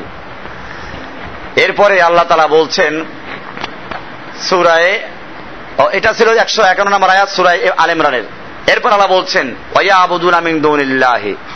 মানুষেরা আল্লাহর পরিবর্তে এমন কিছু এবাদত করে, মা লা ইয়াদুররুহুম ওয়া যারা ওদের কোনো উপকারও করতে পারে না, ক্ষতিও করতে পারে না। উপকার করার মালিক কে? ক্ষতি করার মালিক কে অথচ তারা এমন কিছুর ইবাদত করছে, যারা ওদের ক্ষতিও করতে পারে না, উপকার করতেও পারে না। আর বলে কি? ওয়াকুলুনা তারা বলে এরা আল্লাহর কাছে আমাদের দিকে সুপারিশ করবে। কি করবে? আমাদের সুপারিশ করে নিয়ে যাবে, তরাইয়ে নিয়ে যাবে। মেলে কিনা এবার দেখেন আল্লাহর উত্তরটা কি সুন্দর উত্তর। কোরআনে আয়াত পড়তেছে, আয়াত। এটা আমি তৈরি করে পড়তেছি না। আয়াত নাম্বার বলতেছি। কাজে এর পরেও যদি কারও সমস্যা থাকে তব করা উচিত। আল্লাহ তারা কি বলেন শুনুন। আল্লাহ বলছেন, কুল, হে নবী আপনি বলুন আল্লাহ তোমরা কি আল্লাহ তালাকে জানাচ্ছ? আল্লাহ তালাকে খবর দিচ্ছ যেটা আল্লাহ তালা নিজে জানেন না? আল্লাহকে জানাইতেছে এরা সুপরিষ্কারী আল্লাহ জানেন না যারা কি? আল্লাহ বলতেছেন তোমরা কি আল্লাহকে জানাচ্ছ? আল্লাহ তারা যেটা জানেন না, আসমানে বা জমিনে এটা আল্লাহ তারা জানেন না। তোমরা কি আল্লাহকে সেটা জানাচ্ছ? আল্লাহ বলছেন, ওরা যা আল্লাহর সঙ্গে শরীক করছে, এর থেকে আল্লাহ তাআলা অনেক ঊর্ধ্বে এবং আল্লাহ তাআলা অনেক পবিত্র। আল্লাহ পবিত্র এগুলোর থেকে। কাজে আমাদেরও চিন্তা করতে আমরাও কতগুলো মানুষদেরকে সুপারিশকারী মানি। পীরদেরকে সুপারিশকারী। মানা হচ্ছে মাদারওয়ালাকে সুপারিশকে মানা হচ্ছে? আল্লাহ বলছেন যে যে তার নিজের লাভ ক্ষতি করতে পারে না, এরা এদেরকে সুপারিশকারী মনে করছে। তোমরা কি আল্লাহকে শিখাচ্ছ? আমরা বলি না, আমাকে শিখাচ্ছ? কথাটা বোঝেন নাই? আমাকে শিখাচ্ছ? আমি জানি না। আল্লাহ তারা সেরকম কথাই বলছেন এখানে আরবি পরিভাষা ওইটাই। আতুনাব্বিউন আল্লাহ আল্লাহকে শিখাচ্ছ? আল্লাহকে জানিয়ে দিচ্ছ? বিমালা ইয়ালামু। যেটা আল্লাহ জানেন না আল্লাহ জানেন না আল্লাহকে জানে যে আল্লাহ এরা সুপারিশকারী? এই বুজুর্গরা সুপারিশ করে নিয়ে যাবে। দুই হাতে দুজনকে পার করে নিয়ে যাবে। ওই যে মাওয়াজে সাকিয়া থেকে বলছে দেখেছিলাম যে পীর ধরা ফরজ, তারপরে লেখছে যে যদি কারও দুইজন পীর হয়, দুই পীর দুই ডানা ধরে কোথায় হয়ে যাবে দো পীর দো ডানা পাকারকে বেহেস্ত মেলে জায়গা কুই হরজ নেই। উর্দুতে লিখতে পারে বাংলা লিখতে পার দুই পীরে দুই ডানা ধরে কি করবে? বেহেস্তে নিয়ে যাবে। আল্লাহ তারা ওইটা উত্তর দিচ্ছেন। আল্লাহকে শিখাচ্ছ? যেটা আল্লাহ তারা নিজে জানেন না? এরপরে আল্লাহ আকবার। মোয়াজেবনে জামাল রাদি আল্লাহ বলেন রেদফান নবী সাল্লাম হেমারিন। আমি আল্লাহর নবীর সাথে একটা গাধার উপরে বসেছিলাম। আমরা সাইকেলে দুজন বসি না? মোটর সাইকেলের পিছনে? আল্লাহ নবী একটা গাধায় বসে আছেন? উনি আল্লাহ নবীর পিছনে বসছেন। এক গাদায় দুইজন। এই গাদাটার নামও আছে। ওফায়ের গাদার নাম ছিল কি? ওফায়ের মোয়াজ বিন জবাল আল্লাহ নবীর পিছনে বসে আছেন যে গাদাটার উপরে। গাদাটার নাম কি? আইন ফা ইয়া র ওফায়ের ফাকালা। আল্লাহ রসুল সাল্লাহ সাল্লাম বললেন, ইয়া মোয়াজ হাল তাদরি হকুল্লাহ আলা এবাদিহি আমা হকুল্লাহ এবাদে আল্লাহ? তুমি কি জানো, আল্লাহর হক বান্দার উপরে কি এবং বান্দার হক আল্লাহর উপরে কি? হক, অধিকার। অধিকার বলা হয়েছে। আল্লাহ উপরে কি সুন্দর কথা। আল্লাহ নবী যখন সাহাবিকে কথা জিজ্ঞেস করলেন, সাহাবি বললেন, আল্লাহ রাসুল আলামু। আল্লাহ এবং আল্লাহর রসুল এটা ভালো জানেন। আল্লাহর রাসুল সাল্লাম উত্তর দিচ্ছেন। খুব ভালো করে দেখেন, আপনার হক এটা। ফাইন্না হক আল্লাহ আলা এবাদিহি আল্লাহর হক বান্দার প্রতি। মানে আল্লাহ তালা আমাদের কাছে পাওনা। কি পাওনা আছেন? যে তারা শুধুমাত্র আল্লাহর ইবাদত করবে, আল্লাহর সঙ্গে অন্য কোনো কিছুকে শরিক করবে না। এটা কার হক? কার কাছে?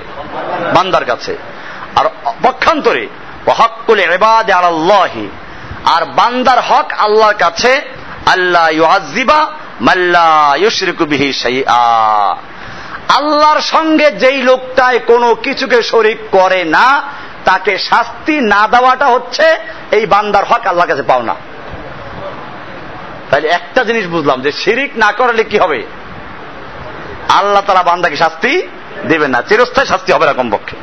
যদি অন্যায় করেও থাকে, আল্লাহ হয়তো ক্ষমা করে জান্নাত দিবেন, আর নইলে শাস্তি ভোগ করে তারপর কি দিবেন? কিন্তু শিরিক না করলে তাকে চিরস্থায়ী জাহান নামে দেওয়া হবে না। কি সুন্দর হাদিস, বোখারির হাদিস এটা। এমনি ভাবে আল্লাহ রসুল সাল্লাহ সাল্লাম অনেক হাদিস আল্লাহ রসুল সাল্লাহ সাল্লামের থেকে বর্ণনা করছেন মোয়াজ বিন জাবাল, এটাও হাদিসটা। উনি বলেন যে কর রসুলাম বেআসারে কালিমা আতিন আল্লাহ রসুল সাল্লাহ আমাকে দশটা কালিমা শিখেছেন। কয়টা কালিমা? দশটা কালিমা শিখেছেন। কি কি? উনি গণনা করলেন। এক নাম্বার, লা তুশরিক বিল্লাহি ওয়াইন কুতিলতা ওয়াহুরিকতা তুমি আল্লাহর সঙ্গে কোনো কিছুকে শরিক করবে না। যদিও তোমাকে আগুনে পোড়াইয়া দেওয়া হয় অথবা তোমাকে কতল করে দেওয়া হয়। তবুও তুমি আল্লাহর সঙ্গে কোনো কিছুকে শরিক করবে না এবং শিরিক করবে না। দুই নাম্বার, ওয়ালা তাউকান্না ওয়ালে দাইকা তুমি তোমার পিতা মাতার অবাধ্য হবে না। ওয়াইন আমার কান তাখরুজামিনা হালিকা মালিকা, যদিও তারা উভয়জন তোমাকে হুকুম করে তুমি তোমার আহাল এবং মাল ত্যাগ করে চলে যাও, তারপরও মা বাবার সাথে অবাধ্য হবে না, হুকুম অমান্য করবে না। তারপরে তিন নম্বর বললেন, ওয়ালা তাত্রুকান্না সলাতান মুতা, মাকতুবাতান মুতা আম্মেদান খবরদার, তুমি কোন ফরজ সালাদকে ইচ্ছে করে তরক করবে না। কারণ ফাইন্নামান তারাকা সলাতান মুতা, মাকতুবাতান মুতা আম্মেদাতান যে ব্যক্তি কোন সালাদকে ফরজ সালাদকে ইচ্ছে করে তরক করে ফাকাত বারিয়াত মিন হুজিম্মাতুল্লাহ আল্লাহ তালার জিম্মা তার থেকে মুক্ত হয়ে যায়। আল্লাহ তারা ফ্রি করে দেন। অর্থাৎ তার দায় দায়িত্ব আল্লাহ গ্রহণ করেন না, আল্লাহ যার দায়িত্ব গ্রহণ করেন না। তার অবস্থা কি হবে? সে নিশ্চয় ধ্বংস হবে। এরপরে আল্লাহ রসুলাম বললেন, এটা কয় নাম্বার গেল? পাঁচ নাম্বার বলছেন, ওয়ালা তাসরাবান না খামারান, মদ পান করবা না খবরদার। ফাইন্না হোরা সুকুল্লে ফাহেসা এটা সমস্ত বেহায়াপনা কাজের এটা মূল, এটা উৎস। এরপরে বলছেন ওয়াইয়া কেবল মাসিয়াতা। খবরদার, তুমি গুনাহের কাজ করবে, পাপ করবে না। ফাইন্না বিল মাসিয়াতে হাল্লা সাকাতুল্লাহ জাল্লা। কারণ গুনাহের মাধ্যমে আল্লাহর গজব অবতীর্ণ হয়। এরপরে বলেন ওয়াইয়া কেবল ফেরার আমিনা জাহাফ। ওয়াইন হালাকান নাস। যখন তুমি যুদ্ধের ময়দানে অবতীর্ণ হও, খবরদার, যদি সব মানুষও মারা যায়, তারপরেও তুমি যুদ্ধের ময়দান থেকে পালাবে না। যুদ্ধের ময়দান থেকে পালানো গুনায় কাবিরা এরপরে বলছেন, ওয়াইদা আসাবান নাসা মাউতানে ওয়ান্তা ফিহিম। যখন কোন জায়গায় মহামারী দেখা দেয়, আর তুমি সেখানে আছো, ফাসবুত, তুমি থাকো, পালাইও না। যে তুমি থাকলে তোমার হবে না, তোমার তাকদির লেখা থাকলে এটা হবে না, লেখা থাকলে হবে না। ওয়ান ফিকা আলা আইয়া আলেকা মিন তৌলেকা এইসব তাকদির নিয়ে আমরা আলোচনা আলাদা করব ইনশাল্লাহ তাকদির একটা গুরুত্বপূর্ণ বিষয়। আমার ওই বইটা আসলে সুবিধা হবে, কারণ ওই বইটার মধ্যে সবই আছে। তাকদির আলোচনা আছে, খুব সুন্দরভাবেই আছে। ওয়ান তাফি ফাসবুত। এরপর বলো, ওয়ান ওয়ান ফিকা আলা আইয়া আলেকা মিন তৌলিকা। এবং তুমি তোমার সাধ্য অনুযায়ী তোমার পরিবারে খরচ করবে। এই দশটা ওসিয়ত করলেন। কিন্তু এই দশটা ওসিয়ত মধ্যে প্রথমটা কি ছিল? তুমি আল্লাহর সঙ্গে কোনো কিছুকে শরিক করবে না। যদিও তোমাকে আগুনে পুড়িয়ে দেওয়া হয়, অথবা তোমাকে জ্বালিয়ে বা হত্যা করা হয়। এই জন্য আমাদের মনে রাখতে আমার এতক্ষণ পর্যন্ত শিরিকের ভয়াবহতা নিয়ে আলোচনা করলাম। শিরিক অনেক প্রকার হতে পারে, আজকে আর আলোচনা করছি না। শিরিক আল্লাহর উলুহিয়াতের মধ্যে হতে পারে, আল্লাহর রবুবিয়াতের মধ্যে হতে পারে। এটা আমার আর একটা বই যেটা আছে, কিতাবুত তাওহিদ, যেটা আগে আপনারা পেয়েছেন। আজকেও আছে, যদি কারও প্রয়োজন নিজের কিতাবুল ইমান কিতাবুত তাওহিদ, এগুলো মূল কিতাব। এর মধ্যে আমি স্পষ্ট করেছি যে একজন মুসলিমের সঙ্গে কাফেরদের পার্থক্য কোন জায়গায়? মুসলিমরা আল্লাহকে মানে কাফেররাও মানে মক্কার কুফররা মানত এহুদিরাও মানে খ্রিস্টানরা মানে। পার্থক্য কোন জায়গায়? ওটা ক্লিয়ার করা আছে। এরপরে শিরিকের প্রকারগুলো লেখা আছে এখানে, যে আল্লাহর সাথে যে বান্দা শিরিক করে, অনেক প্রকার শিরিক আছে। রবুবিয়াতের মধ্যে শিরিক, আল্লাহর গুণের মধ্যে শিরিক, আল্লাহর উলুহিয়াতের মধ্যে শিরিক এরকম ভাবে শিরিকের প্রকার আছে। আশিরগুল আকবার আশিরগুল আসগার, বড় শিরিক, ছোট শিরিক। ছোট শিরিক যেমন একটা দেখাই, রিয়া। লৌকিকতাটা শিরিক সেরকে খফি বলা এগুলোকে। তো এরকম ভাবে কোন ব্যক্তি মানুষকে খুশি করার জন্য কোনো কাজ করল, এগুলো সেরকি খাফি। তো এরকম বিষয়গুলো আমাদের জানা দরকার আছে, এগুলো বিস্তারিত এখানে আছে। আপনারা এই বইটা নিয়েও বিস্তারিত পড়লে পেয়ে যাবেন। আমরা মৌলিক একটা বিষয় আলোচনা করলাম, নওয়াকেজুল ইমানের যে দশটা বিষয় বলা হয়েছিল, তার মধ্যে প্রথম নওয়াকেজটা ছিল কি? ইমান ভঙ্গের যে কারণ নওয়াকেদুল ইমান ইমান ভঙ্গের কারণের মধ্যে প্রথম ছিল আল্লাহর সঙ্গে শিরিক করা। এইটার উপরে আজকে শুরু করেছিলাম একটা গুরুত্বপূর্ণ বিষয় দিয়ে যে অনেকে মনে করে যে ইমান তো ভাঙ্গে না লাইল্লাহ পড়লে তার ইমান ভাঙ্গে না। এবারে তিনটা দলিল দিয়েছিলাম। আমরা মোজাকারায় চলে আসছি। তিনটা দলিল পেশ করেছিল। প্রথম দলিল কি ছিল কে বলতে পারবেন? একটা যে কোনো একটা বললেই হয়। তিনটা সিরিয়াল বলা দরকার নেই। তিনটা দলিল পেশ করেছিলাম, একটা বলেন কেউ। একটা আদি আসছে যে, মান কাল আল্লাহ ওটা না। উমের তান নাস আমি লোকদের সঙ্গে যুদ্ধ করতে আদিষ্ট হয়েছি, যুদ্ধ চালিয়ে যাওয়ার জন্য আদিষ্ট হয়েছি। কতক্ষণ?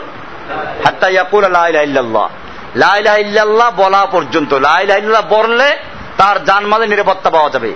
এই হাদিস দ্বারা বোঝা যায় লাইলাহ ইল্লাল্লাহ যেই পড়বে, তার জানমাল নিরাপত্তা আছে। এটা একটা দলিল ছিল। আমরা এটা উত্তর কি দিয়েছি? যুদ্ধের ক্ষেত্রে বা ন মুসলিমদের ক্ষেত্রে লাইলাহ ইল্লাল্লাহ পড়ল, এরপরে তার থেকে এখন পর্যন্ত এর পরিপন্থী কোন কাজ পাওয়া যায় নাই। তাহলে তাকে হত্যা করা যাবে না। যেমন বললাম উজু করে আসলো।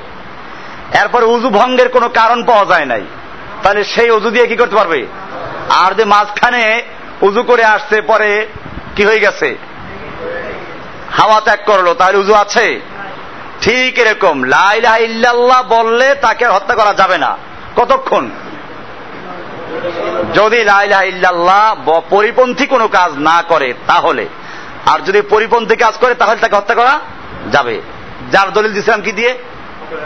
আবু বকর সিদ্দিক রাদি আল্লাহ তালানহু জাকাত দিতে যারা অস্বীকার করেছিল তাদেরকে যুদ্ধ ঘোষণা করলে তাদের বিরুদ্ধে। এটা বোখারি হাদিস। অস্বীকার করার কোনো জো নাই। আচ্ছা একটা দলিল ছিল। আরেকটা দলিল কি ছিল? হ্যাঁ আরেকটা আছে, মান সাল্লাহ সালাহ তানা অস্তাকবালা কিবলাতানা ও আকালা জাবি হাতানা ফাজা আলিকার মুসলিম। যে ব্যক্তি আমাদের সালাতের মতো সালাত আদায় করল আমাদের কেবলাকে কেবলা বিশ্বাস করল, আমাদের জবে কৃত পশু খাইলো ফাদা আলিকাল মুসলিম, সে মুসলিম হয়ে যায়, সে আল্লাহর দায়িত্বে চলে যায়, তোমরা তার আল্লাহর দায়িত্বে হস্তক্ষেপ করো তাকে হত্যা করো না। এই হাদিসটা দিয়ে বোঝা যায় যে সালাত আদায় করলে সে আল্লাহর জিম্মায় চলে গেছে, মুসলিম সে। জান মানে নিরাপত্তা, তাকে হত্যা করা যাবে না। এটা বলা হয়েছিল। এর দ্বারা বোঝা যায় লাই লাইল্লাহ পড়লে, নামাজ পড়লে আর কোনো অসুবিধা নেই, ইমান ভাঙবে না। এটা আরও জব দেওয়া হয়েছিল কি? একই কথা। যে নামাজ পড়ল, সবকিছু করল। কিন্তু যদি কি? ইমান ভঙ্গের কোনো কারণ পাওয়া যায়, তাহলে তার এই লাইলাহা পড়ায় কোনো কাজ হবে না। তার এই নামাজ পড়ায় কোনো কাজ হবে না। মদিনার মুনাফিকরা নামাজ পড়তো কিনা? মুনাফিকরা নামাজ পড়তো। জামাতি নামাজ পড়তো। লাইলাহাও পড়তো। তারপরেও তারা জান্নাতি না জাহান্নামি? দুইটা দলিল আরেকটা দলিল বেশ করেছিল কি যেন? ওসামা বিন জায়েদের হাদিস। ওসামা ইবনে জায়েদ একটা যুদ্ধে যখন কাফেররা মার খাচ্ছিল, এক পর্যায়ে কুফাররা কি বলছিল? সাবানা সাবানা লাইল্লাহ বলল তারা। ইসলাম গ্রহণ করল। উনি তারপরে এদেরকে হত্যা করেছেন। কেন যে ওরা যান বাঁচাবার জন্য লাইলা পড়তেছে? ইসলাম গ্রহণ করা অন্তর দিয়ে না। আল্লাহ নবীর কাছে যখন গেলেন, তখন আল্লাহ কি বললেন? যে, ও ওসামা, তুমি এই কাজটা করতে পারলে? অথচ তুমি, সে বলল যে, আমি তো মনে করি এরা ইসলাম গ্রহণ করেছিল যান বাঁচাবার জন্য। অন্তর দিয়ে ইসলাম গ্রহণ করে নাই। আল্লাহ রসুল কি বলেছিলেন? হাল্লা সাকাত্তা কালবা। ওদের অন্তরটা চিরে দেখো নাই কেন? এরপর আল্লাহ রসুল সাল্লাম বললেন, তুমি কেয়ামতের মাঠে যখন সে লাইলা নিয়ে উঠবে, তখন কি করব তুমি? আল্লাহ রসুল বারবার বলতেন আল্লাহ আবরাম ইলাইকা মিম্মা সোনা উসামা। উসামা যে কাজটা করেছে, আল্লাহ আমি তোমার কাছে থেকে পানা চাই। এটার সাথে আমার সম্পর্ক নাই, আমি এটা করতে বলি নাই। এতে বোঝা যায় লাই লাইল্লাহ বলে তাকে হত্যা করা যাবে না। ওই একই জবাব। যে কোন সময় এটা? যুদ্ধের ক্ষেত্রে ইসলাম গ্রহণ করল। অথবা নতুন ইসলাম গ্রহণ করেছে, তার থেকে পরিপন্থী কিছু পাওয়া যায় নাই। তার জন্য প্রযোজ্য। আর লাইল্লাহ পরলে ইসলাম গ্রহণ নামাজ বা রোজা রাখে, এরপরে আল্লাহর নাম শুনতে পারে না। ইসলামের নাম শুনলে গায়ে আগুন জ্বলে।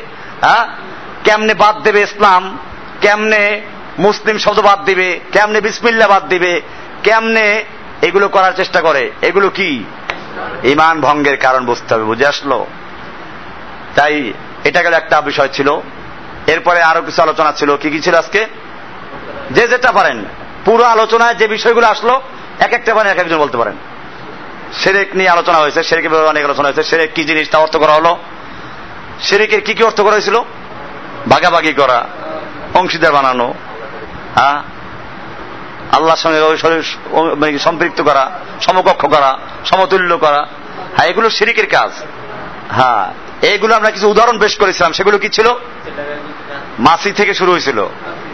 হ্যাঁ এটা মনে রাখবেন। মাছের হাদিসটা মনে রাখবেন। এই হাদিসটা কোন জায়গায় তা বলেছি। আর আপনার এই যে আজকে বয়ানগুলো রেকর্ড আছে, এটা কালকে আপনারা ইনশাল্লাহ কালকে না, দুই, তিন দিন পরে ইন্টারনেটে পাবেন। তারা ইন্টারনেট ব্যবহার করেন।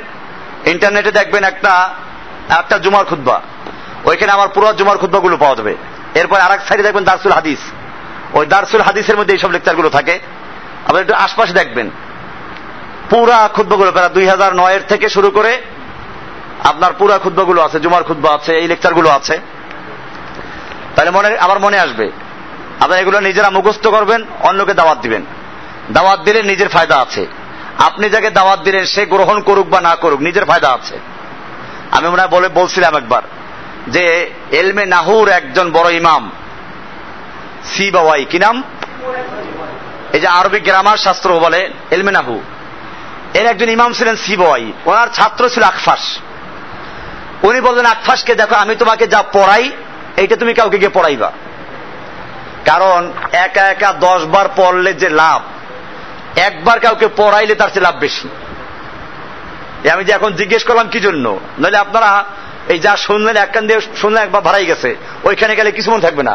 এখন আবার একটু রাউন্ড দিলে পরে আবার কিছু তাজা হবে। তো এই জন্য এটা মোজাকারা বলে মানে পুনরালোচনা। তো এটা কেন? আকফাসকে উনি বলেন, তুমি কাউকে পড়াইবা? এ বাড়ি গিয়ে দেখে, কারে পড়াইবা? লোকজন নাই, থাকে একা। একটা ছাগল বলতো, আগের যুগে লোকে ছাগল বলতো, দুধ খাইতো। উনি ছাগলের কান ধরে পড়ানো শুরু করলেন। তো ছাগলকে এতক্ষণ যে আলোচনা হলো, এক ঘণ্টা, দুই ঘণ্টা এটা সব ছাগলকে পড়াইছে কান ধরে। তারপরে ছাগলের কান ছেড়ে জিজ্ঞেস করল, ছাগল তোর বুঝে আসছে? ছাগলের অভ্যাস কি?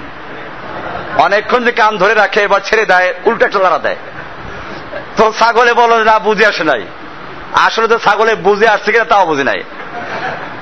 তো যাই হোক, আবার ছাগলের কান ধরে পড়ানো শুরু করল। আবার এক ঘণ্টা পড়াইলো। এরপর জিজ্ঞেস করল, বুঝে আসছে? ছাগলে আগের মতোই উল্টা লাড়া দিল, বুঝে আসে নাই। একবার, দুইবার দশ বার পড়াইলো। তারপরে বলল, ছাগল, তোর বুঝে আসুক বা না আসুক, তুই ছাগল, ছাগলই থেকে যা। আমার উদ্দেশ্য ছিল এটাকে তাকরার করা, মোজাকারা করা, বারবার এটাকে আবৃত্তি করা, তা হয়ে গেছে। এখন আমার যে মুখস্থ আছে, সারা জীবন আর বলব না। তো আমরাও এটা বলি, আপনারা এখানে যেটা শুনেন, এটা নোট করবেন, মুখস্থ করার চেষ্টা করবেন। আর এই আলোচনাগুলো বইতে আছে, আমাদের বইগুলো যা আসতে মধ্যে আছে, তালাশ করে মোটামুটি সব জায়গায় পেয়ে যাবেন এগুলো। এই জন্য এগুলো সংগ্রহে রাখবেন, এরপর দাওয়াত দিবেন। দাওয়াত দিলে ইনশাল্লাহ দেখবেন, নিজের মধ্যে কম্পাকে মজবুত হবে। যাকে দাওয়াত দিবেন, সে যদি ওই আকফাসের ছাগলের মতো হয়, অসুবিধা নাই। আপনার মেহনত কি হয় নাই? ব্যর্থ যায় নাই, বরবাদ যায় নাই। কারণ আপনার ইমান কি হয়ে যাবে? মজবুত হয়ে যাবে, পাকা হয়ে যাবে ইনশাআল্লাহ। আপনাকে আর ওই কোন শয়তান, তাগুত আর কি করতে পারবে না? গুমরা করতে পারবে না। তো সেই জন্য আমরা বলি, আপনারা এগুলো মোজাকারা করবেন, আলোচনা করবেন। মাসির হাদিস ছিল আজকে। ওখান থেকে আমরা গেলাম মাসি দিলেই যদি অন্যায় হয়, তাহলে যারা গরু দেয়, উট দেয়, বকরি দেয়, ছাগল দেয়, এদের অবস্থা কি হবে? টাকা দেয়, পয়সা দেয়। এখান থেকে আমরা আরও কিছু বিষয় আলোচনা করেছি। বিভিন্ন ক্ষমতা নিয়ে কারামতের আলোচনা আসছে আজকে। যে কারামত এবং মৌজাদার মানে কি?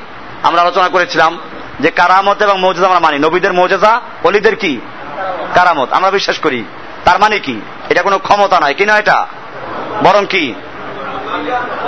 সম্পূর্ণ আল্লাহর নিয়ন্ত্রণে। আল্লাহ তারা যখন যতটুকু চায় তখন ততটুকু প্রকাশ হয়। আর যখন আল্লাহ চান না তখন কোনো কিছু ক্ষমতা নাই। কাজে এই যে গাউস, কুতুব আবদাল্লার অনেক ক্ষমতা আছে, এগুলো কি ভুয়া ক্ষমতা? ক্ষমতা কার হাতে? এটা পরিষ্কার থাকতে হবে। এই বিষয়গুলো আজকে আলোচনায় ছিল। আল্লাহ সুবহান তারা আমাদের সকলকে বিষয়গুলোকে বুঝার এবং আমল তফিক দান করেন, আমিন। অনেক রাত্র হয়ে গেছে, প্রায় এগারোটা বেজে গেছে আমি ঢাকা চলে যাব। ইনশাআল্লাহ। তো কারও কোনো প্রশ্ন থাকলে আমরা হাত উঁচু করি আগে। একজন। মানে যখন হাত উঁচু তারাই পাবেন পরে কিন্তু প্রশ্ন করবে দুইজন। দুইজন পাওয়া গেল বাস। এরপরে আর প্রশ্ন কেউ করতে পারবেন না। আজকে দুইজনের প্রশ্ন দিতে হবে। জি, বলেন আপনারটা। একজন লোক আকিদা পোষণ করে যে মোহাম্মদ সাল্লাহ সাল্লাম হচ্ছেন রুহানি বাবা। বাবা আল্লাহ রসুল সময় বলা আছে, মা কানা মুহাম্মাদুন আবা হাদিম মোহাম্মদ সাল্লাহ সাল্লাম তোমাদের কারও পুরুষের বাবা নন। আল্লাহ বলছেন, কোন বাবা নন। আর আমরা বাবাটা হবে নাকি? কাজী, আল্লাহ রসুল রসুল। রসুলকে আমাদের বাপ বলার কোন দরকার নাই। হ্যাঁ ইব্রাহিম আসসালাম সম্পর্কে আল্লাহ বলছেন, মিল্লাত আবিকুম। তোমাদের পিতা ইব্রাহিমের মিল্লাত। কিন্তু আমাদের রসুল সাল্লাহ সাল্লামকে আল্লাহ তারা বাপ ডাকতে মানা করছেন। কি জন্য? এটা কারণ আছে। আল্লাহ রসুলের মর্যাদা অনেক উপরে। কাজে, বাপের চেয়ে অনেক উপরে। কাজে, এখন ওই বুড়ির মতো হলো। এক বুড়ি, একজন এসপি পুলিশ সুপার এসে তার উপকার করছে। আর বুড়ি দোয়া করে, আল্লাহ যেন তোমাকে চৌকিদার বানায়। আল্লাহ যেন তোমাকে চৌকিদার বানায়। মানে এই দোয়া করল কি জন্য? বুড়ি তো আসলে সে জানে গ্রামে থাকে চৌকিদার তার কাছে বড় অফিসার। তার চৌকিদার সম্পর্কে ধারণা অনেক বড়। তো সে তার জানা মতে যেটা সবচেয়ে বড়, ওইটার সে দোয়া করছে। কিন্তু সে জানে না যে চৌকিদের অবস্থানটা কোথায় আর এসপির অবস্থান কোথায়। তো এখন আমরাও আল্লাহ রসুল অনেক সময় মহাব্বত করতে গিয়ে আল্লাহর রসুলকে সেই নওয়াজবিল্লা তার যে স্তর সেখান থেকে চৌকিদার বানাই দিচ্ছি আমরা। এই জন্য মনে রাখতে হবে যে, না, এরকম কথা বলার কোন সুযোগ নেই। আল্লাহ রসুল রসুলাম বাস। একটা একটা, একজনের একটা, বাস। আপনার প্রশ্ন কি? বিষয়টা হচ্ছে আসলে, দেখেন, আমি এই আলোচনাটা ওই মাগরিবের পরে করতেছিলাম, উপরে বসে। আপনি যেটা হাদিসে পেয়েছেন, আলহামদুলিল্লাহ ঠিকই পেয়েছেন। আমরা এটাই বলি যে যেসব ক্ষেত্রে ইমাম জোরে কেরাত পড়ে, সেখানে আমরা ইমামের কেরাত শুনব। আর যেখানে ইমাম কেরাত আসতে পড়ে বা শোনা যায় না, সেক্ষেত্রে সুরায় ফাতেহা পিছনে পড়ে নেওয়া। এটাই আমার কাছেও বিশুদ্ধ মত মনে হচ্ছে এবং আমি এটাই করি নিজেও। এবং আমি নিজে এটা অনেক আলেমদের সাথে যোগাযোগ হানাফি মজাবির ইমামদের সাথে, বড় বড় আলেমদের সাথে। তারাও এটাকে একইভাবে বলেছেন। এবং আমি হানাফি মজাবের অনেক কেতাবের পরে দেখেছি, তাদের একই মত। তারপরেও হানাফি মাঝহাবের ফটো এটা না। এটাও ক্লিয়ার করে দেই। হানাফি মাঝহাবের ফটো এটা না। হানাফি মাঝহাব ফটো হচ্ছে যে ইমাম বিছানে সুরা ফাতেহা পড়া যাবে না। কেন যাবে না? এই বিষয়গুলো কিন্তু ইখতলাফি মাসালা ইখতলাফ দুই রকম আছে আমাদের সমাজে। কিছু আছে আকিদাগত ইখতলাফ। যেমন আমি এতক্ষণ যে আলোচনা করেছি, এগুলো ছিল কি? আকিদাগত ইখতলাফ। আর এখন যে প্রশ্নটা হলো ফেকার ইখতলাফ মানে ফরোই শাখাগত মাসালা এক্ষেত্রে ইখতলাফের সুযোগ আছে। সুযোগ আছে কি জন্য? যে আল্লাহ রসুল সাল্লাহ সাল্লামের সময় সাহাবিরা আল্লাহ রসুলকে জিজ্ঞেস করতেন। সেই সময় কোনো ইখতলাফ ছিল না। ইখতলাফ হলেও টিকতো না। কারণ গিয়ে নবীর থেকে জিজ্ঞেস করে সমাধান নিয়ে আসতেন। আল্লাহ নবীর পরে সাহাবিদের যুগ। সাহাবিদের যুগে ইখতলাফ কম ছিল। সেটা হয়তো কোন হাদিস বোঝার ক্ষেত্রে অথবা একজনের জানতেন, একজন জানতেন না, এই কারণে। যখন হাদিস জানতেন, তখন সে তবা করে নিত। এরকম অনেক কাহিনী আছে। আব্দুল বিন মাসুদ একটা ফতুয়া দিলেন এক ব্যাপারে। ওনার হাদিস জানা ছিল না। পরে হাদিস জানলেন যেটা ওনার ফতুয়া মফেক হয়েছে উনি সঙ্গে সঙ্গে সুক্রিয়া দেখালেন আল্লাহ তালা আবার কোন ক্ষেত্রে দেখা গেছে যে ফতুয়া যেভাবে দিয়েছেন সেভাবে হয় নাই। পরে জানলে তবা করে ফেলেছেন। সাহাবিদের সময় ইখতলাফ কম ছিল। এরপরে যত দিন গড়াতে লাগল, তত ইখতলাফ বাড়তে লাগল। কি জন্য? এক তো হাদিস শুনতে গিয়ে যেভাবে বয়ান হয়ে আসছে, কিছু ভুল ভুলভ্রান্তি হয়ে গেছে। এর মধ্যে কিছু মিথ্যাবাদী ঢুকে গেছে। এই সব কারণে হাদিসের মধ্যে কিছু ইখতলাফ আছে। আর ওই ইখতলাফগুলোর কারণে ইমামদের মধ্যে ইখতলাফ হয়ে গেছে। কাজে এখানে আমাদের একটা মৌলিক বিষয় মনে রাখতে হবে। যারা কেরাত পড়ে না, তারাও কিন্তু কিছু হাদিসের কারণে পড়ে না। এখন একজনের দৃষ্টিতে হাদিস সহি না আর একজনের দৃষ্টিতে ওইটা সহি সহি না। হানাফি যারা তারা সুরায় ফাতেহা ইমাম হোসেন পড়ে না কেন? একটা হাদিস আছে, মান কান আল্লাহু ইমামুন ফাকেরাতুল ইমাম লাহু কেরাতুন। যার ইমাম আছে, তার ইমামের কেরাতটাই ওই মুক্তাদির কেরাত বলে গণ্য হবে। এই একটা হাদিস। আরও একটা হাদিস আছে, ইন্নামা হাদিসগুলো মেশকাতে আছে, ইন্নামা জয়েলার ইমাম ইউতাম্মা বিহি। ইমাম বানানো হয়েছে যাতে ইমামের আনুগত্য আনুগত্য করা হয়। ফাইদা কাব্বারা ফাকাব্বিরু। যখন তিনি তাকবির বলে, তোমরা তাকবির বলো।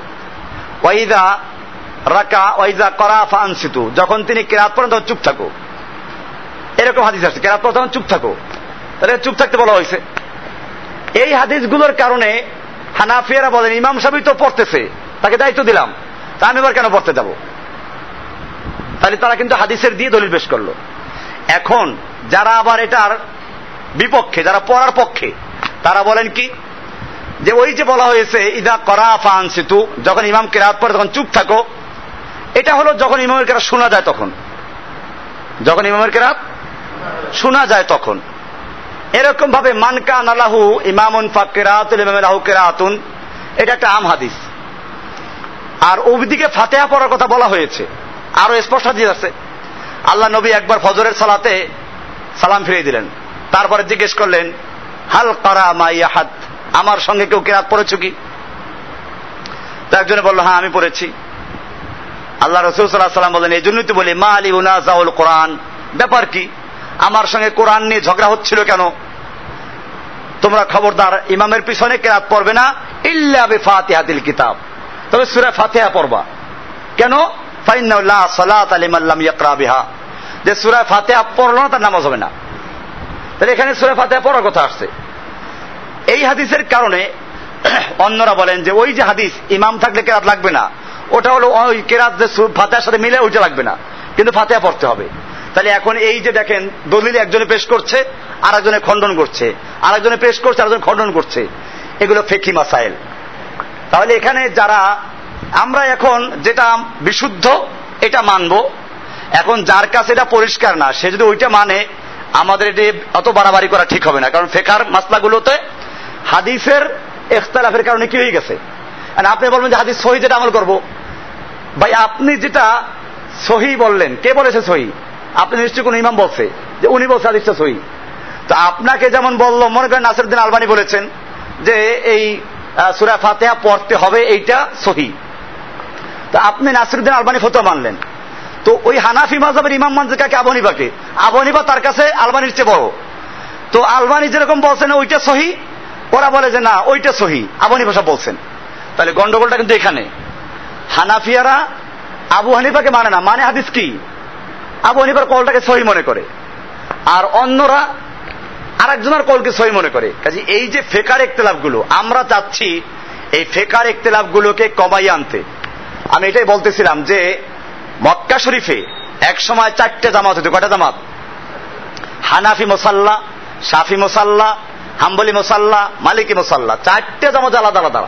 এবং মারামারি হতো। কারণ সবাই চায় পূর্ব দিকটা নিতে। হাতিমে কি বলো ওটাকে? মাকাম ইব্রাহিম যে সাইডে, কাবার দরজা যে সাইডে, এই সাইডটা সবাই চায়। কাবার দিকে মতো অজ্জ হচ্ছে তো ভালো দিকটাই হই যেখানে দরজার দিকটা, একটা মানুষের আবেগ। তো এইটাকে নিয়ে সবসময় মারামারি হতো। গন্ডগোল হতো। জুতা ছোড়াছুরি হতো। শেষ পর্যন্ত বাদশাহ ফয়সালের যুগে এটা। উনি সব সারা বিশ্বের যারা মাথা, সব মাঝাবের মাথাগুলো ডাকলো। বলল, যতদিন লাগে খাও এখানে, থাকো এখানে, তোমাদের সব ব্যবস্থা আছে, কিন্তু উম্মতকে বাঁচাও একতলাফ থেকে। তো সবাই বসল, প্রত্যেকে প্রত্যেকে মাঝাবের দলিল পেশ করল। দলিল পেশ করতে করতে দেখা গেল যে শেষ পর্যন্ত আসলো, যেমন মনে আমিন জোরে বলা।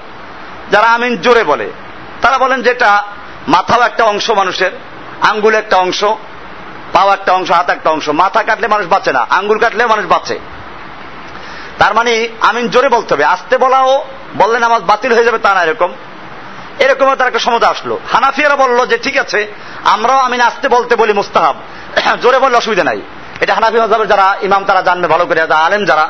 আপনারা এইসব মস্তা হানাফি মজাবেরও ছোট মোটো আলেমদেরকে জিজ্ঞেস করে বলতে পারবে না।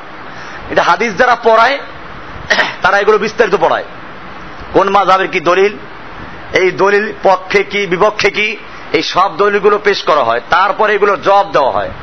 কাজী যারা হাদিস পড়ায়, মহাদ্দিস বলে যাদেরকে, ওদের কাছে গেলে আপনারা এগুলো পাবেন, ওরা এগুলো বুঝবে। আর এমনি যদি আপনি একজনের কাছে যান, সে বলে, না না এটা হানাফি মাঝাবের দলিল, এটা আছে, ওটা বাদ। উড়াই দিব আপনাকে। যাই হোক, এরপর আমরা বলি যে এইগুলো নিয়ে আমরা বেশি বাড়াবাড়ি না করি। আমরা আকিদার সাইডটাকে আগেই করি। কারণ আল্লাহ রসুল সাল্লাম প্রথম মক্কায় হিজরত মেয়েরাজে যাওয়ার পরে নামাজের হুকুম আসছে। আর আগ পর্যন্ত দাওয়াত দিয়েছেন কিসের? নামাজের দাওয়াত নাই, রোজার দাওয়াত নাই, হজের দাওয়াত নাই জাকের দাওয়াত নাই, দাওয়াত ছিল কিসের? তাও হেইদের দাওয়াত। ইমান না ইমান বললে গন্ডগোল লাগে। এই ইমান বলে বেশ লাগায় কেবল। ইমান তো ওদেরও ছিল। ওরা আল্লাহ বিশ্বাস করতো, আমি এটা প্রমাণ করেছি, এখানে বইতে আছে, আগে আলোচনা করেছি। ওরা আল্লাহ বিশ্বাস করতো তাও হেইদ এক আল্লাহরই সবকিছু। তাহলে এটা দাওয়াত দিয়েছেন। সেরেকে বিরুদ্ধে বলেছেন। এরকম ভাবে আল্লাহ রসুল সাল্লাহাম মোয়াজ এই যে বুখারির কিতাব জাকাতের পড়তো আদিষ্টে পড়বেন। আল্লাহ রসুল সাল্লাহাম মোয়াজ বিন জাবালকে যখন ইয়ামানে পাঠাচ্ছেন, ওসিয়ত করতেছেন, ইন্নাকা তাতি আহলা কিতাব। তুমি যাচ্ছ এমন একটা জাতির কাছে যারা আহলে কিতাব। ফাআব্বুল মাতাদউহুম তাদেরকে প্রথম যেই কাজের দাওয়াত দিবা তা হচ্ছে শাহাদাতু আল্লাহ ইলাহা ইল্লাল্লাহ। লা ইল্লাল্লাহ দাওয়াত পেশ করো। এইটা যদি তারা মেনে নেয়, তারপরে তাদেরকে জানাও, আন্নাল্লাহ তাআলা ইফতারাদা আলাইহিম খামসা সালাওয়াত।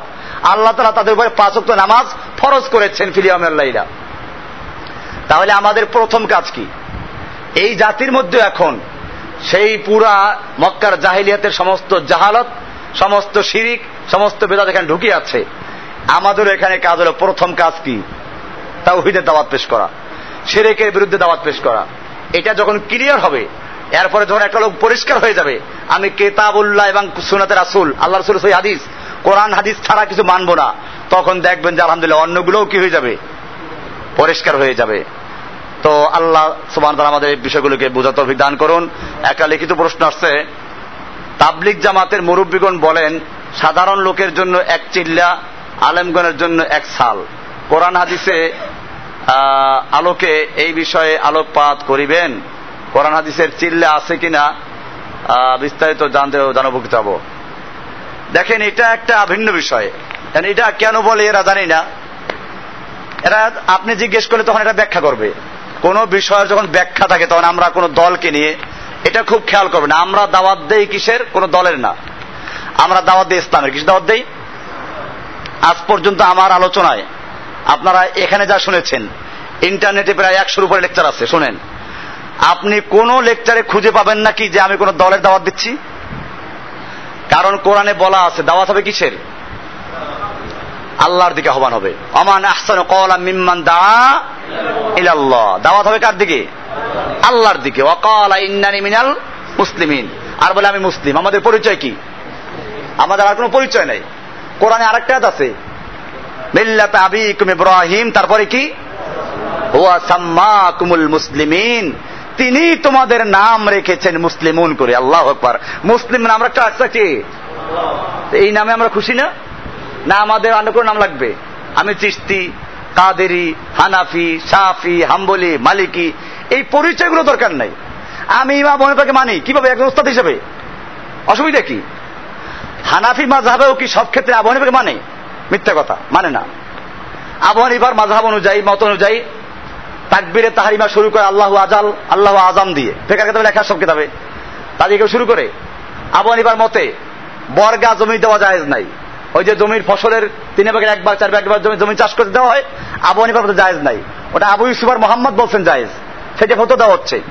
আবু হানিফার মতে, পুরা দুনিয়ার কোন এক জায়গায় যদি চাঁদ দেখা যায়, রমজানের চাঁদ, ঈদের চাঁদ, এক জায়গায় দেখা পুরো দুনিয়া এক হুকুমে চলবে। একদিনে শুরু হবে একদিনে শুরু হবে। কার মত এটা? আবু হানিফার মত। এটা মানে কেউ? হানাফিয়ার মানে না কেউ। কি জন্য মানে না? কারণ অন্যরা এরপরে মোতাক্ষরিন এটাকে মানেন নাই। এরকম ভাবে আবু হানিফার মতে সুরা ফাতেহা ফার্সিতে পড়া জায়েজ। ফার্সিতে পড়া জায়েজ। যে ভালো করে সুরা ফাতেহা না জানে, কই এটা পরে কেউ? এরকম ভাবে আরও অনেক মাসলা আছে আমি যদি দেখাই। তাহলে এখন দেখেন, এই ক্ষেত্রে হানাফিয়ারা আবু হানিফার কথাকে না মেনে মানে কার কথা? আবু ইউসুফের কথা, মোহাম্মদের কথা, তারপরও হানাফি, তারপরও কি? তাহলে আবু হানিফার কথা না মেনে আবু ইউসুফের কথা মানলেও যদি হানাফি থাকে, তাহলে আবু ইউসুফের চেয়ে তো সাফ হিসাব কম না।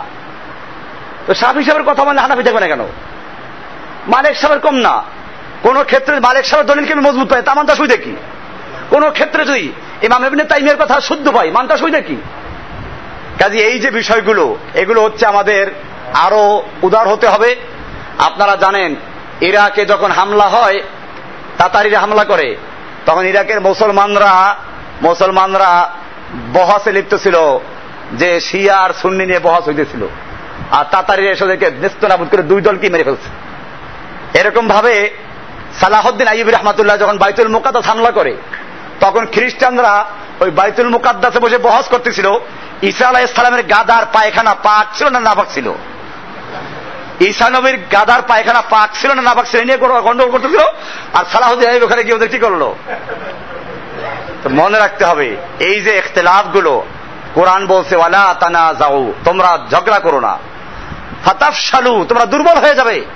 অর্থাৎ রি হুকুম তোমাদের প্রভাব শত্রুদের মনের থেকে চলে যাবে। তোমাদেরকে ভয় করবে না তারা। আজকে মুসলমানদের ভয় করে না ওরা। আজকে আফসুস লাগে, ওই যে ইন্ডিয়াতে জওয়াহরলাল নেহরুর একটা বই পড়ছিলাম, তো লেখছে তার একটা মজার কাহিনী। তার একজন গুরু ছিল, হাজার হাজার হিন্দুর গুরু, লক্ষ লক্ষ হিন্দুর গুরু। সে বলে, আমি মুসলিম হয়ে যাব। উনি আশ্চর্য গেলেন, মুসলিম হবে কেন? হ্যাঁ আমি কোরআন, হাদিস গবেষণা করেছি, তাতে দেখেছি ওই মুসলিম ধর্ম, ইসলাম ধর্মটাই সঠিক। জওয়াহরলাল নেহরু তো গুরু হলো, তার চেয়ে গুরুত্ববার এই লোক, রাজনৈতিক গুরুত্ব এটা। তো বলল, দেখো, তুমি যে মুসলমান হইতে চাও, মুসলমানদের মধ্যে প্রথমত দুইটা গ্রুপ আছে, শিয়া আর সুন্নি। তুমি কোন মুসলমান হইবা? ওর মাথায় দিলে গন্ডগোল লাগাইয়া। সে বলল, আমি তো জানি না যে শিয়া আর সুন্নি কোনটা। আচ্ছা এটা তো আমি পাই নাই। কোরআন হাতি তো শিয়া শুনি নাই? না, আছে। দেখো না, ওই যে ইরানিরা শিয়া, এরা এই দেশের লোকেরা সুন্নি। এরপরে সে নিজে আবার বলতে লাগল আচ্ছা তুমি যদি সুন্নি হও, তাহলে আবার চারটে মাজাব আছে। তুমি কোন মাজাবে যাবে হানাফি, সাফি, হাম্বলি মালিকি আমি তো কোরআন এগুলো পাই নাই, হাদিসে পাই নাই। না, আছে, তুমি ভালো করে চিন্তা করে দেখো। ভালো করে যাচাই করো। মুসলিমদের সাথে যোগ দাও। এরপরে, তুমি যদি হানাফি হও, তো তার মধ্যে আবার তরিকা আছে। হানাফিয়াদের মধ্যে আবার তিস্তিয়া, কাদেরিয়া, নকশাবন্দিয়া মোজাদ্দিয়া এরকম ভাবে কয়েকশো তরিকা আছে। তুমি কোন তরিকা যাইবা? আর যে শিয়া হও, তো শিয়াদের মধ্যে প্রথম বারো তরিকা, বারোটা গ্রুপ আছে। এই বারো গ্রুপের থেকে আবার ছত্রিশ তরিক গ্রুপ আছে। তুই কোনটা যাইবা? গুরু শিষ্যর কাছে পরাজিত। না, আমি আর ইসলাম গ্রহণ করব না, আমি এখন আবার নতুন চিন্তা করলি। তাহলে আমাদের অবস্থা এরকম। আমরা মুসলিমদেরকে ভাগ করতে করতে এমন একটা পর্যায়ে নিয়ে গেছি। অথচ এত ভাগ হওয়ার কথা ছিল। আমাদের পরিচয় কি? মুসলিম। আমরা চিস্তি না। আমরা কাদেরি না, আমরা নকশাবন্দি না, আমরা মোজাদ্দি না, আমরা হানাফি না সাফি না, হাম্বলি না, মালিকি না, আমরা সবাইকে শ্রদ্ধা করি। সবাইকে? এবং যার কথাই কোরআন শূন্য মোতাবেক মিলাম তাকে মানবো। আমরা আবহাওয়া কথা মানতে অসুবিধা নাই। যদি কি হয়? অসুবিধা কি? আমার উত্তর হয়ে গেছে। উত্তর হয়ে গেছে। এখন যে আপনি বুঝে থাকেন, তো উত্তর সুন্দরভাবে হয়ে গেছে। এটা চিন্তা করে বুঝতে হবে। এটা এক সপ্তাহ, এক মাস চিন্তা করেন, তারপর বুঝাবেন ইনশাল্লাহ মাঝহাব আমাদের একটাই, তার নাম ইসলাম। তার নাম কি? আমাদের মাঝহাবের নাম কি? কোরআনের মাঝাবের নাম কি? হাদিসের মাঝহাবের নাম কি? আল্লাহ নবীর মাঝহাবের নাম কি? সাহাবিদের মাঝহাবের নাম কি? ওইটা মানবো? না মাঝাব একটাই। মাঝাব একটাই ইসলাম, আর কোন মাঝাব নাই। ওটা উত্তর হয়ে গেছে, এগুলো মাঝাব আমরা সেটা তো বললাম। এতক্ষণ বললাম না যে ইমামেরটা আপনার কাছে সহি মানুষে মানবেন। আমি তো মাঝহাবি বলি না, এখন মাঝহাবি নাই, তো মাঝাব হাদিস মানবো, কোরআন মানবো। কোরআন হাদিসে অনুযায়ী যার যে ইমামের কথা সহি হবে, সেই ইমামেরটা মানবো। সেটা আবহানী ভাষাটা মানে আমি তো মানতেছি ইসলাম, আমি তো মাঝহাব মানতেই আছি না। পরিষ্কার হয়ে গেল, মাঝহাবের নাম কি? এখন কোনো নাই। সেই ইসলাম মানতে গিয়ে কোরআন হাদিস মানবো। সেই কোরআন হাদিস যে ইমামের কথা কোরআন শুনে মতো তার কি করব? পরিষ্কার। সব ইমামরাই বলেছেন। ইমাম আবার বলেছেন যা হাদিস পা মাঝাবি যে হাদিসটা সহি, ওইটাই আমার মাঝহাব। এটা হানাবি ওদের কিতাবে আছে। খালি এটা না। ওকৌদ রাসমিল মুফতি সরহ ওকৌদ রাসমিল মুফতি একটা কিতাব আছে ফতোবে ওকে পড়ানো হয়। এই ফতুয়া কিতাবে লেখা আছে আবনী সাহেব বলছেন, রহমতুল্লাহ আলাই তিনি বলেছেন, লা ইয়াজুজু লিআহাদিন। আস্তে আস্তে। লা ইয়াজুজু লিআহাদিন আন ইফতিয়া বিকাউলিনা হাত্তা ইয়ালামা মিন আইনা কুলনাহু। ওকুদ মুফতি, বাংলাদেশের যত দারুল ইফতা আছে, সব জায়গায় পড়ানো হয়। আমারও একটা দারুল ইফতা আছে আমিও সেখানে পড়াই এই কিতাবটা। ওই কিতাবে পরিষ্কার লেখা আছে সরহ ওকৌদ রাসমিল মুফতি, হানাফি মাযহাবের উসুলে ফেকার একটা কিতাব। সেখানে লেখা আছে পরিষ্কার, লা ইয়াজুজু লিআহাদিন আন ইফতিয়া বিকৌলিনা। কোন মুফতির জন্য জায়েজ নাই, আমার কথা দিয়ে ফতোয়া দেওয়া। হাত্তা ইয়ালামা, যতক্ষণ না সে জানবে, মিন আইনা কুলনাহু? আমি ওই কথাটা থেকে বলেছি। তাহলে ইমাম সাহেবটা পরিষ্কার করে গেছেন। যে আমার কথা দিয়ে তোমরা ফটো দিও না। তোমরা যাচাই করো আমি কোন সূত্র থেকে বলেছি। তো যাই হোক, আমরা এই বিষয়গুলো নিয়ে আমি তো আগেই বলেছি। ফেকার মধ্যে একতলাপ হয়েছে। হাদিসের বিভিন্নতার কারণে, বর্ণনার কারণে, হাদিস বুঝার ক্ষেত্রে এগুলো হয়ে গেছে। আমরা এখন যে হাদিসটাকে সহি পাবো, আমরা ওইটা গ্রহণ করব। আল্লাহ সুবহান ও তারা আমাদের সকলকে বিষয়গুলোকে বুঝার অনবগত বিধান করুন। ও তাবলিগের বিষয়টা নিয়ে আসছিল। তাবলিগের মুরব্বীগণ বলেন, সাধারণ লোকের জন্য এক চিল্লা। তো বলছিলাম যে বিষয়টা, আসলে আলেমদের এখন যে মর্যাদা, আলেমদের মর্যাদা কোরআন অনেক কিছু বলেছে। এখন তাবলিগওয়ালাদেরকে জিজ্ঞেস করে, তারা বলবে কি, আলেমদের কাজ অনেক বেশি? সেই জন্য বলি, এক চেয়ে কাজ শিখতে হবে বেশি, দায়িত্ব বেশি। সেই জন্য এক বছর লাগাইতে হবে। তা আপনি কি উত্তর দেবেন এর? তো বলবেন আলেমদেরকে ছোট করার জন্য বড় করার জন্য। এটা যদি ব্যাখ্যা দেয়, তো আমাদের করার কিছু নাই। রইল চিল্লা। চিল্লা আমরা মাদ্রাসায় যে কি আছে, স্কুল কলেজে দশ বছর পড়ি না, তো তারা বলবে দশ বছরের জন্য একটা কোর্স আছে, এটা একটা কোর্স আছে কি এইগুলো মৌলিক কথা না। মৌলিক কথা হচ্ছে আমাদের আকিদা। যদি দেখা যায়, এখানে পরিষ্কার, আমি এখন যেহেতু বিষয়টা আসছে, তাবলিগওয়ালাদের কিছু সমস্যা আছে। সেটা হচ্ছে এই, প্রথমত, লা ইলাহা ইল্লাল্লাহ যে দাওয়াত দেয়। লা ইলাহার তর্জমা করে কি কিছুর থেকে কিছু হয় না, সবকিছু আল্লাহর থেকে হয়? দোকানে খাওয়ায় না, ব্যবসায় খাওয়ায় না, চাকরিতে খাওয়ায় না, আল্লাহ খাওয়ায়। এইটা বলে দেয় তারা। এটা লা ইলাহার তর্জমা না আমি ওই ভাইদেরকে বলব, এটা সংশোধন হয়ে যাওয়ার। লা ইলাহার যদি এই তর্জমা হতো, তাহলে মক্কার কুফফারদের সঙ্গে কোনো দ্বিমত ছিল না। কারণ এইটা মক্কার কুফরা বিশ্বাস করতো। কোরআন এগুলো, স্পষ্ট আছে, আমি যেগুলো সব লিখেছি, বইতে আছে, আর আমি আগে আলোচনা করেছি। লা ইলাহার মানি যেটা, সেটা আল্লাহ রসুল স্পষ্ট করে দিয়েছেন, লা ইলাহা কোনো মাহবুদ নাই। এই কথা বলার কারণে মক্কার মূর্তি পুজোরা খেপে গেছে। আজকে লাইলাহিল্লাহ দাওয়াত তো দেয় তারাও। লক্ষ লক্ষ মানুষ হয়। আখিরি মোনাজাতে ওই মূর্তি বুজুকরা গিয়ে হাজির হয়। তাহলে বোঝা গেল লাইলাহিল্লাহ মোহাম্মদ সাল্লাহ সাল্লাম যেটা দিয়েছিলেন, সেই দাওয়াত। আর বর্তমানে প্রচলিত তাবলিক জামাতের দাওয়াত এক না। মোহাম্মদ সাল্লাহ সাল্লামের লাইলাহার দাওয়াতে মূর্তি পুজোকরা খেপে গেছে। আল্লাহ রসুলকে হত্যা করার জন্য ঘেরাও করেছে। আর এখানে যারা মূর্তি তৈরি করে, মূর্তি হেফাজত করে, তারা গিয়ে ওখানে আখেরি মনাজাতে অংশগ্রহণ করে। পরিষ্কার? দুই নম্বর বিষয় তাবলিগলারা জেহাদের নাম শুনলে এটা পরিষ্কার। যারা তাবলিগে গেছেন, আপনি আল্লাহকে ভয় করে, আপনি আল্লাহকে সাক্ষী রেখে নিজের নফসকে জিজ্ঞেস করবেন। আমার কথা যদি মিথ্যা হয়, আমি তো অবা করব। কিন্তু আপনি নিজের বিবেককে জিজ্ঞেস করবেন। আমার সাথে বহস লাভ নাই। আমি নিজে তাবলিগে গেছি। আমি দেওবন্দে পড়ার সময় তাবলিগের সময় লাগাইছি অনেক। নিজামুদ্দিনে গেছি। তাবলিগের মার কাজে আমি থাকছি। কাজে মনে রাখতে হবে, আমি দেওবন্দের ছাত্র। আমি কোনো বাইরের ছাত্র না। দেওবন্দের নাম করা ছাত্র আমি একজন। জামিয়া রহমানের এক নম্বর ছাত্র আমি। এই মোহাম্মদপুর এসে নাকি কি আপনার ভৈরব এসে একজন বলে গেছে? যে লোকটা বলে গেছে, আমি দেওবন্দে তার সঙ্গে গেছি। জিজ্ঞেস করে মুফতি মনসুরকে। সে নিজে আমাকে নিয়ে গেছে হরদুই, তার পীরের বাড়িতে। পনেরো দিন থাকছি। এরপরে আমি দেওবন্দে গেছি। দেওবন্দে সে আমাকে দেখা করতে গেছে পরে আবার। তারপরে আমার সনদ রাহমানিয়া সনদ, সে তার সাইন আছে প্রথম।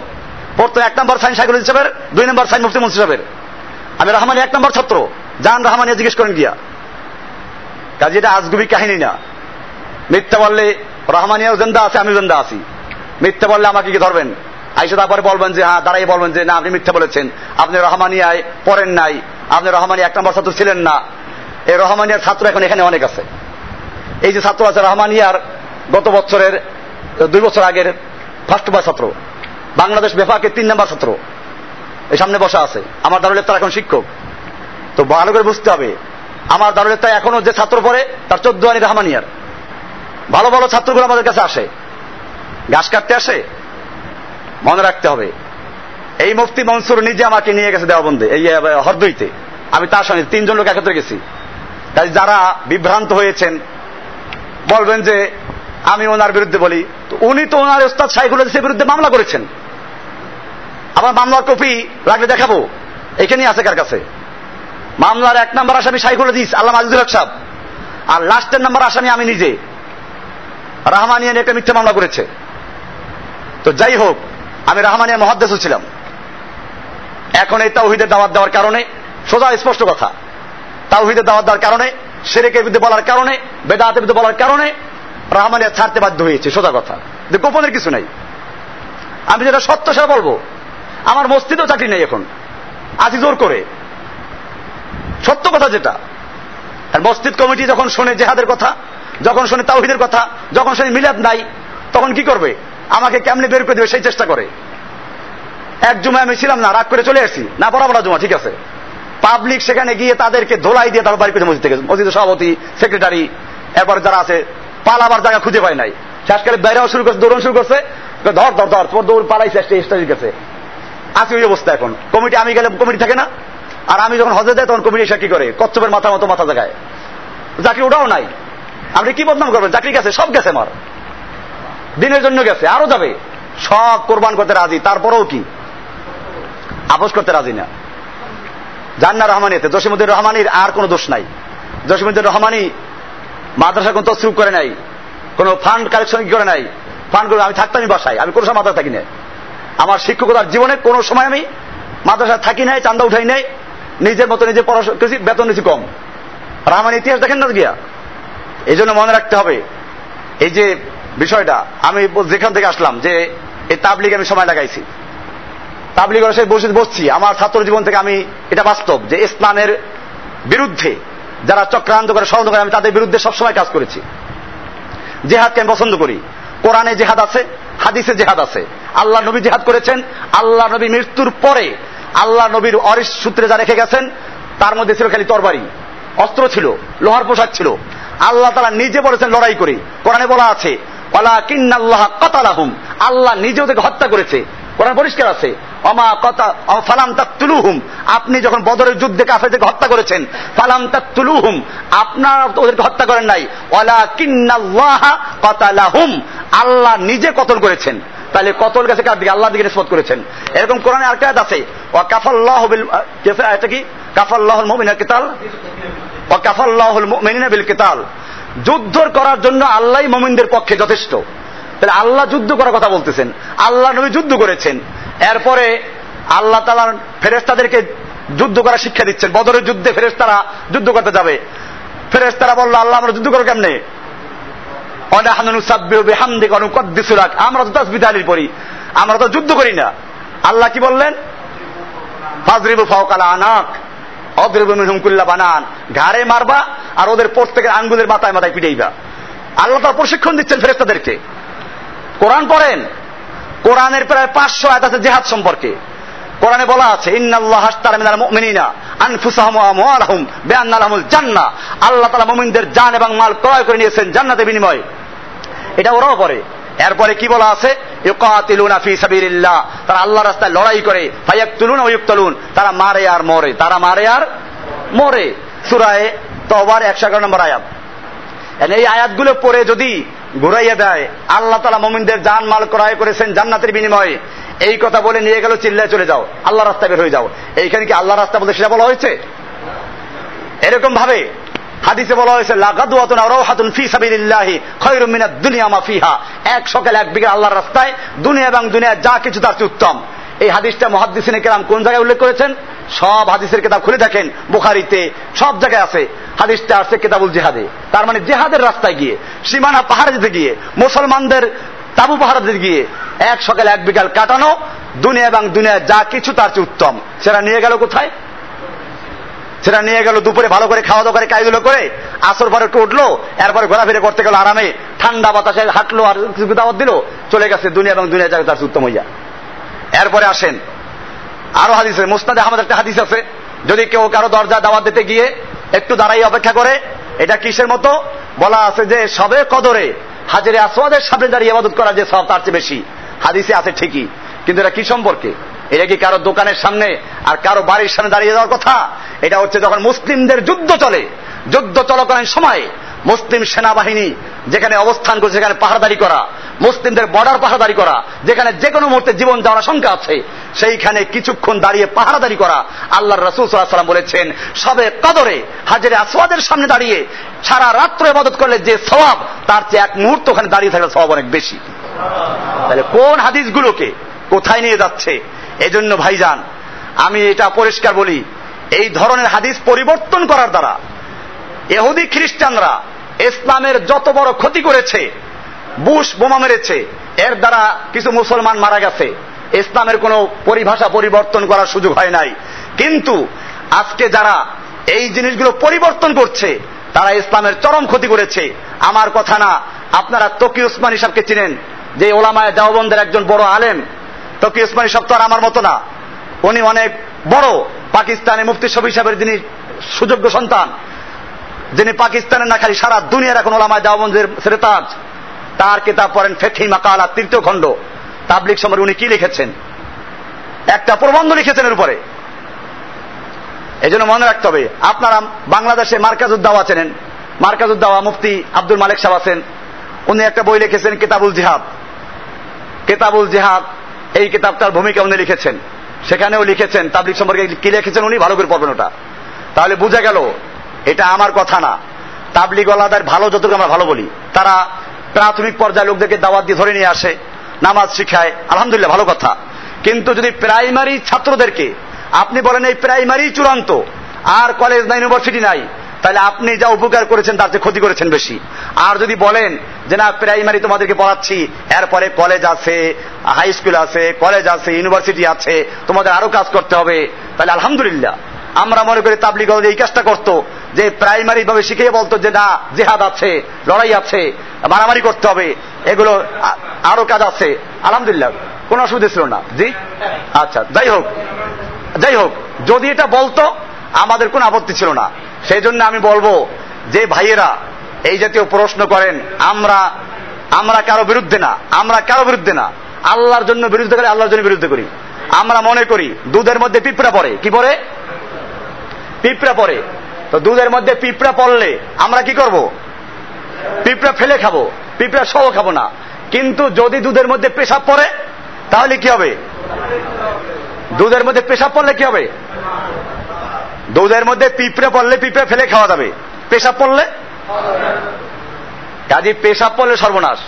এখন যদি ইসলামের মূলে আঘাত করেন, আমি গত সপ্তাহে বলেছিলাম যে ইসলাম অনেক ওরা প্রশ্ন করে, আমাদের ইমানি মেহনত করতে হবে। এই বেটা, ইমানের মেহনত করতে হবে, ইমানি মেহনত না থাকলে নামাজ পড়ো কেমনে? বেঈমানের জন্য নামাজ আছে নাকি? ইমানের মেহনত করা লাগবে জেহাদ করতে গেলে হজ করতে গেলে ইমান লাগবে না? নামাজ পড়তে গেলে ইমান লাগবে না? রোজা রাখতে ইমান লাগবে না?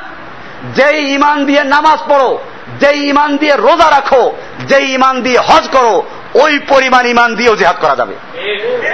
সাহাবাহিকেরাম ইসলাম গ্রহণ করে কয়জনে ইমানের মেহনত অবস্থা করছেন? আনসার সাহেবের ইসলাম গ্রহণ যুদ্ধ করতে চলে গেছেন। ইতিহাস আছে না এরকম? এরকম ইমানের মেহনত করে ইমান মজুদ করতে হবে। তারপরে আবার বলে যে কি আছে? ইমান আমি যাদের মধ্যে গেলে পালাই যাইতে পারি। কি অবস্থাটা? এটা যে দুর্বলতা সেটা আবার প্রচার করে, পালাই যাইবে। তো তুমি কি মান অর্জন করলা? এইভাবে জেহাদের হাদিসগুলোকে পরিবর্তন করা, এরপরে জেহাদের বিরুদ্ধে এরকম প্রচার করা, এরকম ভাবে মানুষের ইমানকে দুর্বল করে দেওয়া, এরপরে কি হবে, জেহাদ করব কার বিরুদ্ধে? লোক মনে খুঁজেই পায় না। জেহাদ করতে করতে যদি সব স্থানে চলে আসে, তাহলে আর কি লাগবে না? জেহাদ করা লাগবে না। কি সুন্দর কথা। এই কথাটা আপনি বুঝতে পারলেন, কিন্তু এই কথাটার ধাক্কা কোথায় গিয়ে লাগে চা চিন্তা করেছেন? আপনি বুঝতে পারলেন, জেহাদ করে যদি সব দাওয়াতে মাধ্যমে চলে আসে, তাহলে আর জেহাদ লাগবে না। তার এই কথাটা তো আল্লাহ নবী মোহাম্মদ সাল্লাহ সাল্লাম বুঝেন নাই। আল্লাহ নবী যুদ্ধ করেছেন। তাহলে আল্লাহ নবী নওয়াজবিল্লাহ আপনার চেয়ে কম বুঝেছেন, ভুল করেছেন। তার নবীকে গিয়ে তো অপহরণ কবরে গিয়া। কারণ নবী ভুল করে গেছেন। এইরকম ভাবে আরও কত কথা আছে। হ্যাঁ ইমানি মেহনত লাগবে। না বে ইমানের কি আছে? নফসের জেহাদ, বড় জেহাদ। নফসের জেহাদ করতে হবে। এরকম ভাবে আরও বিভিন্ন লাইনে কাজ আছে।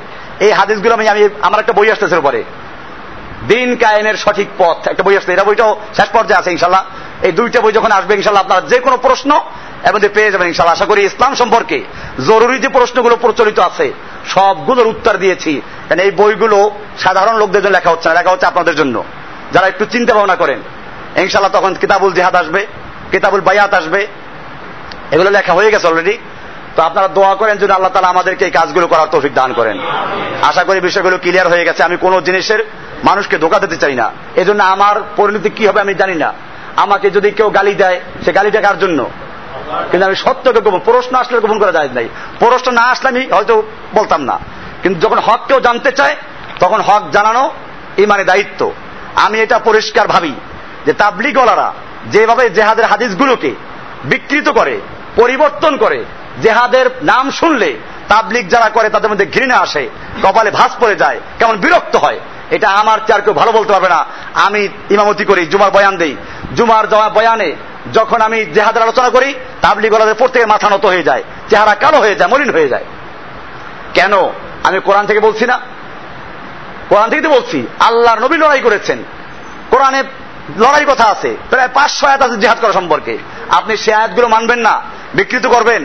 আর বলবেন যে নবীওয়ালা কাজ করেন। নবীওয়ালা কাজ কি? নবী তো বলেছেন, আর নবীল মালহামা, আমি যুদ্ধের নবী। আমাকে তরবারি দিয়ে পাঠানো হয়েছে। আমার রিজিক হচ্ছে তরবারি ছায়া তলে সব হাদিস এগুলো। আমার রিজিক কোথায়? এটা বুঝতে হবে যে জেহাদ ইসলামের একটা মূল ভিত্তি। আমি সেটা বলতেছিলাম যে, বলে কি? বলে যে, ইসলামের পাঁচটা বেনার মধ্যে তো নামা জেহাদ নাই। আপনারা জেহাদ জেহাদ করেন। সুন্দর কথা, শয়তান এই দলিলগুলো খুব গুছাইয়ে দেয়। ইসলামের পাঁচটা বেনার মধ্যে তো জেহাদ নাই। আমি বলি পাঁচটা বেনা আপনি কি বুঝেছেন? বেনাও তো বুঝেন নাই। বেনা মানে কি? বেনা মানে কি? স্তম্ভ মানে কি? খুঁটি, পিলার। তাহলে ইসলামের পাঁচটা পিলার, এই বিল্ডিং এর পাঁচটা পিলার আছে। এই পিলার পাঁচটা উঠে রাখেন কোন কাজ আছে? পিলার মানে পিলার, বিল্ডিং না, ভালো করে বুঝতে হবে। ইসলামের পাঁচটা পিলার, এই পিলারের জন্য ছাদ লাগবে। দেওয়াল লাগবে, দরজা লাগবে, জানালা লাগবে, তোমার সেগুলো কোথায়? তুমি হাদিস পড়ো নাই? আল্লাহ রসুল পরিষ্কার বলেছেন, ইসলামের এই পাঁচটা পিলার, আওয়ালা আদুল্লুকুমা আলা রাসিল আমরা অমুদ হজরত সেনামি আমি কি তোমাদেরকে ইসলামের সেই ছাদ সম্পর্কে বলব সর্বোচ্চ চূড়া? ইসলামের ছাদ হচ্ছে আজরত সানামি আল জেহাদ বিজাবিদিল্লাহ সর্বোচ্চ ছাদ হচ্ছে জেহাদ। তাহলে জেহাদ নাই কে বলল? তুমি পিলারটাকে বুঝতে পারো না পিলার মানে মনে করছ বিল্ডিং? ওই বোকা, এই পিলার মানে বিল্ডিং না। ইসলামের পাঁচটা পিলার বলা হয়েছে। এই পিলারের উপরে ছাদ লাগবে। সেই ছাদ হলো জেহাদ। ছাদ কি? মেশকাতে একটা শুরু দিকে হাদিসটা আছে। সব কেতাবে আছে হাদিসটা। আওয়ালা আদুল্লুকুম আলা রাসিল উমরা আমুদিহি ওয়া জিরওয়াতি সানামিহি, জারওয়াতু সানামিহি আল জিহাদু ফি সাবিলিল্লাহ। ইসলামের ইসলামের ছাদ সর্বোচ্চ চূড়া হচ্ছে কি? হাদিস মানলে ভালো করে মানবেন। কোরআন হাদিস মানলে ভালো করে মানবেন এখন যদি আমি এটা বললাম, যদি আমাকে দলিল চান, আমি আরও কিতাব খুলে দেখাবো। তারপরও যদি বিশ্বাস না করেন, না মানেন, সেই দোষটা কি আমার না আপনার? আপনি আল্লাহ রসুলের হাদিস যেটা পছন্দ করে সেটা মানবেন। আর যেটা আপনার মনের মতো লাগে না, পছন্দ করবেন না, এটা হবে না। এই জন্য এই সমস্ত যে প্রশ্ন, যে জেহাদ, এটা পঞ্চবেনার মধ্যে নাই। তো পঞ্চবেনার মধ্যে জেহাদ নাই। আপনি তো ছয় বেনা বানাইছেন আবার, ছয় উসুল। এটা বানালেন কেমনে? এই জন্য মনে রাখতে হবে, আমি কারও সমালোচনা, কোনো দল, নাম ধরে সমালোচনা খুব কম করি, কারণ যতদূর না চেষ্টা করি করার জন্য, কারণ প্রয়োজনে করা লাগবে। আল্লাহ তারা তো করেছেন। আবুল আহাবের আলোচনা করেন আছে না? শয়তানের বিরুদ্ধে আয়াত আছে না? তাই ইসলামের বিরুদ্ধে যদি কেউ ক্ষতি করে, সেটাকে স্পষ্ট বয়ান করে দেওয়া, এটা কোনো দোষের কিছু নয়। কাজেই সেটা মনে রাখতে হবে, এটা প্রশ্ন আসলে হক বয়ান করে দেওয়া জরুরি। আমার পক্ষে যতটুকু জানা ছিল, আমি সেটা করলাম। এরপরে আপনি তালাশ করেন, কোরআন হাদিস পড়েন, কোরআনের সুরায় আনফাল পড়েন, সুরায় তবা পড়েন, সুরায় মোহাম্মদ পড়েন, সুরায় সব পড়েন, বোখারির কিতাবুল জিহাদ পড়েন, কিতাবুল মাগাজি পড়েন, ইনশাআল্লাহ আপনার ইমান ক্লিয়ার হয়ে যাবে। আল্লাহ সুবহান ও তাআলা আমাদের সকলকে বিষয়গুলোকে বোঝার এবং আমল করার তৌফিক দান করুন। ওয়া সাল্লাল্লাহু তাআলা আলা নবিয়িনা মুহাম্মদ ওয়া আলিহি ওয়া সাহবিহি সুবহানাল্লাহি ওয়া বিহামদিহি। সুবহানাকাল্লাহুম্মা, বিহামদিকা, আশহাদু আল্লা ইলাহা ইল্লা আনতা, আস্তাগফিরুকা ওয়া আতুবু ইলাইক।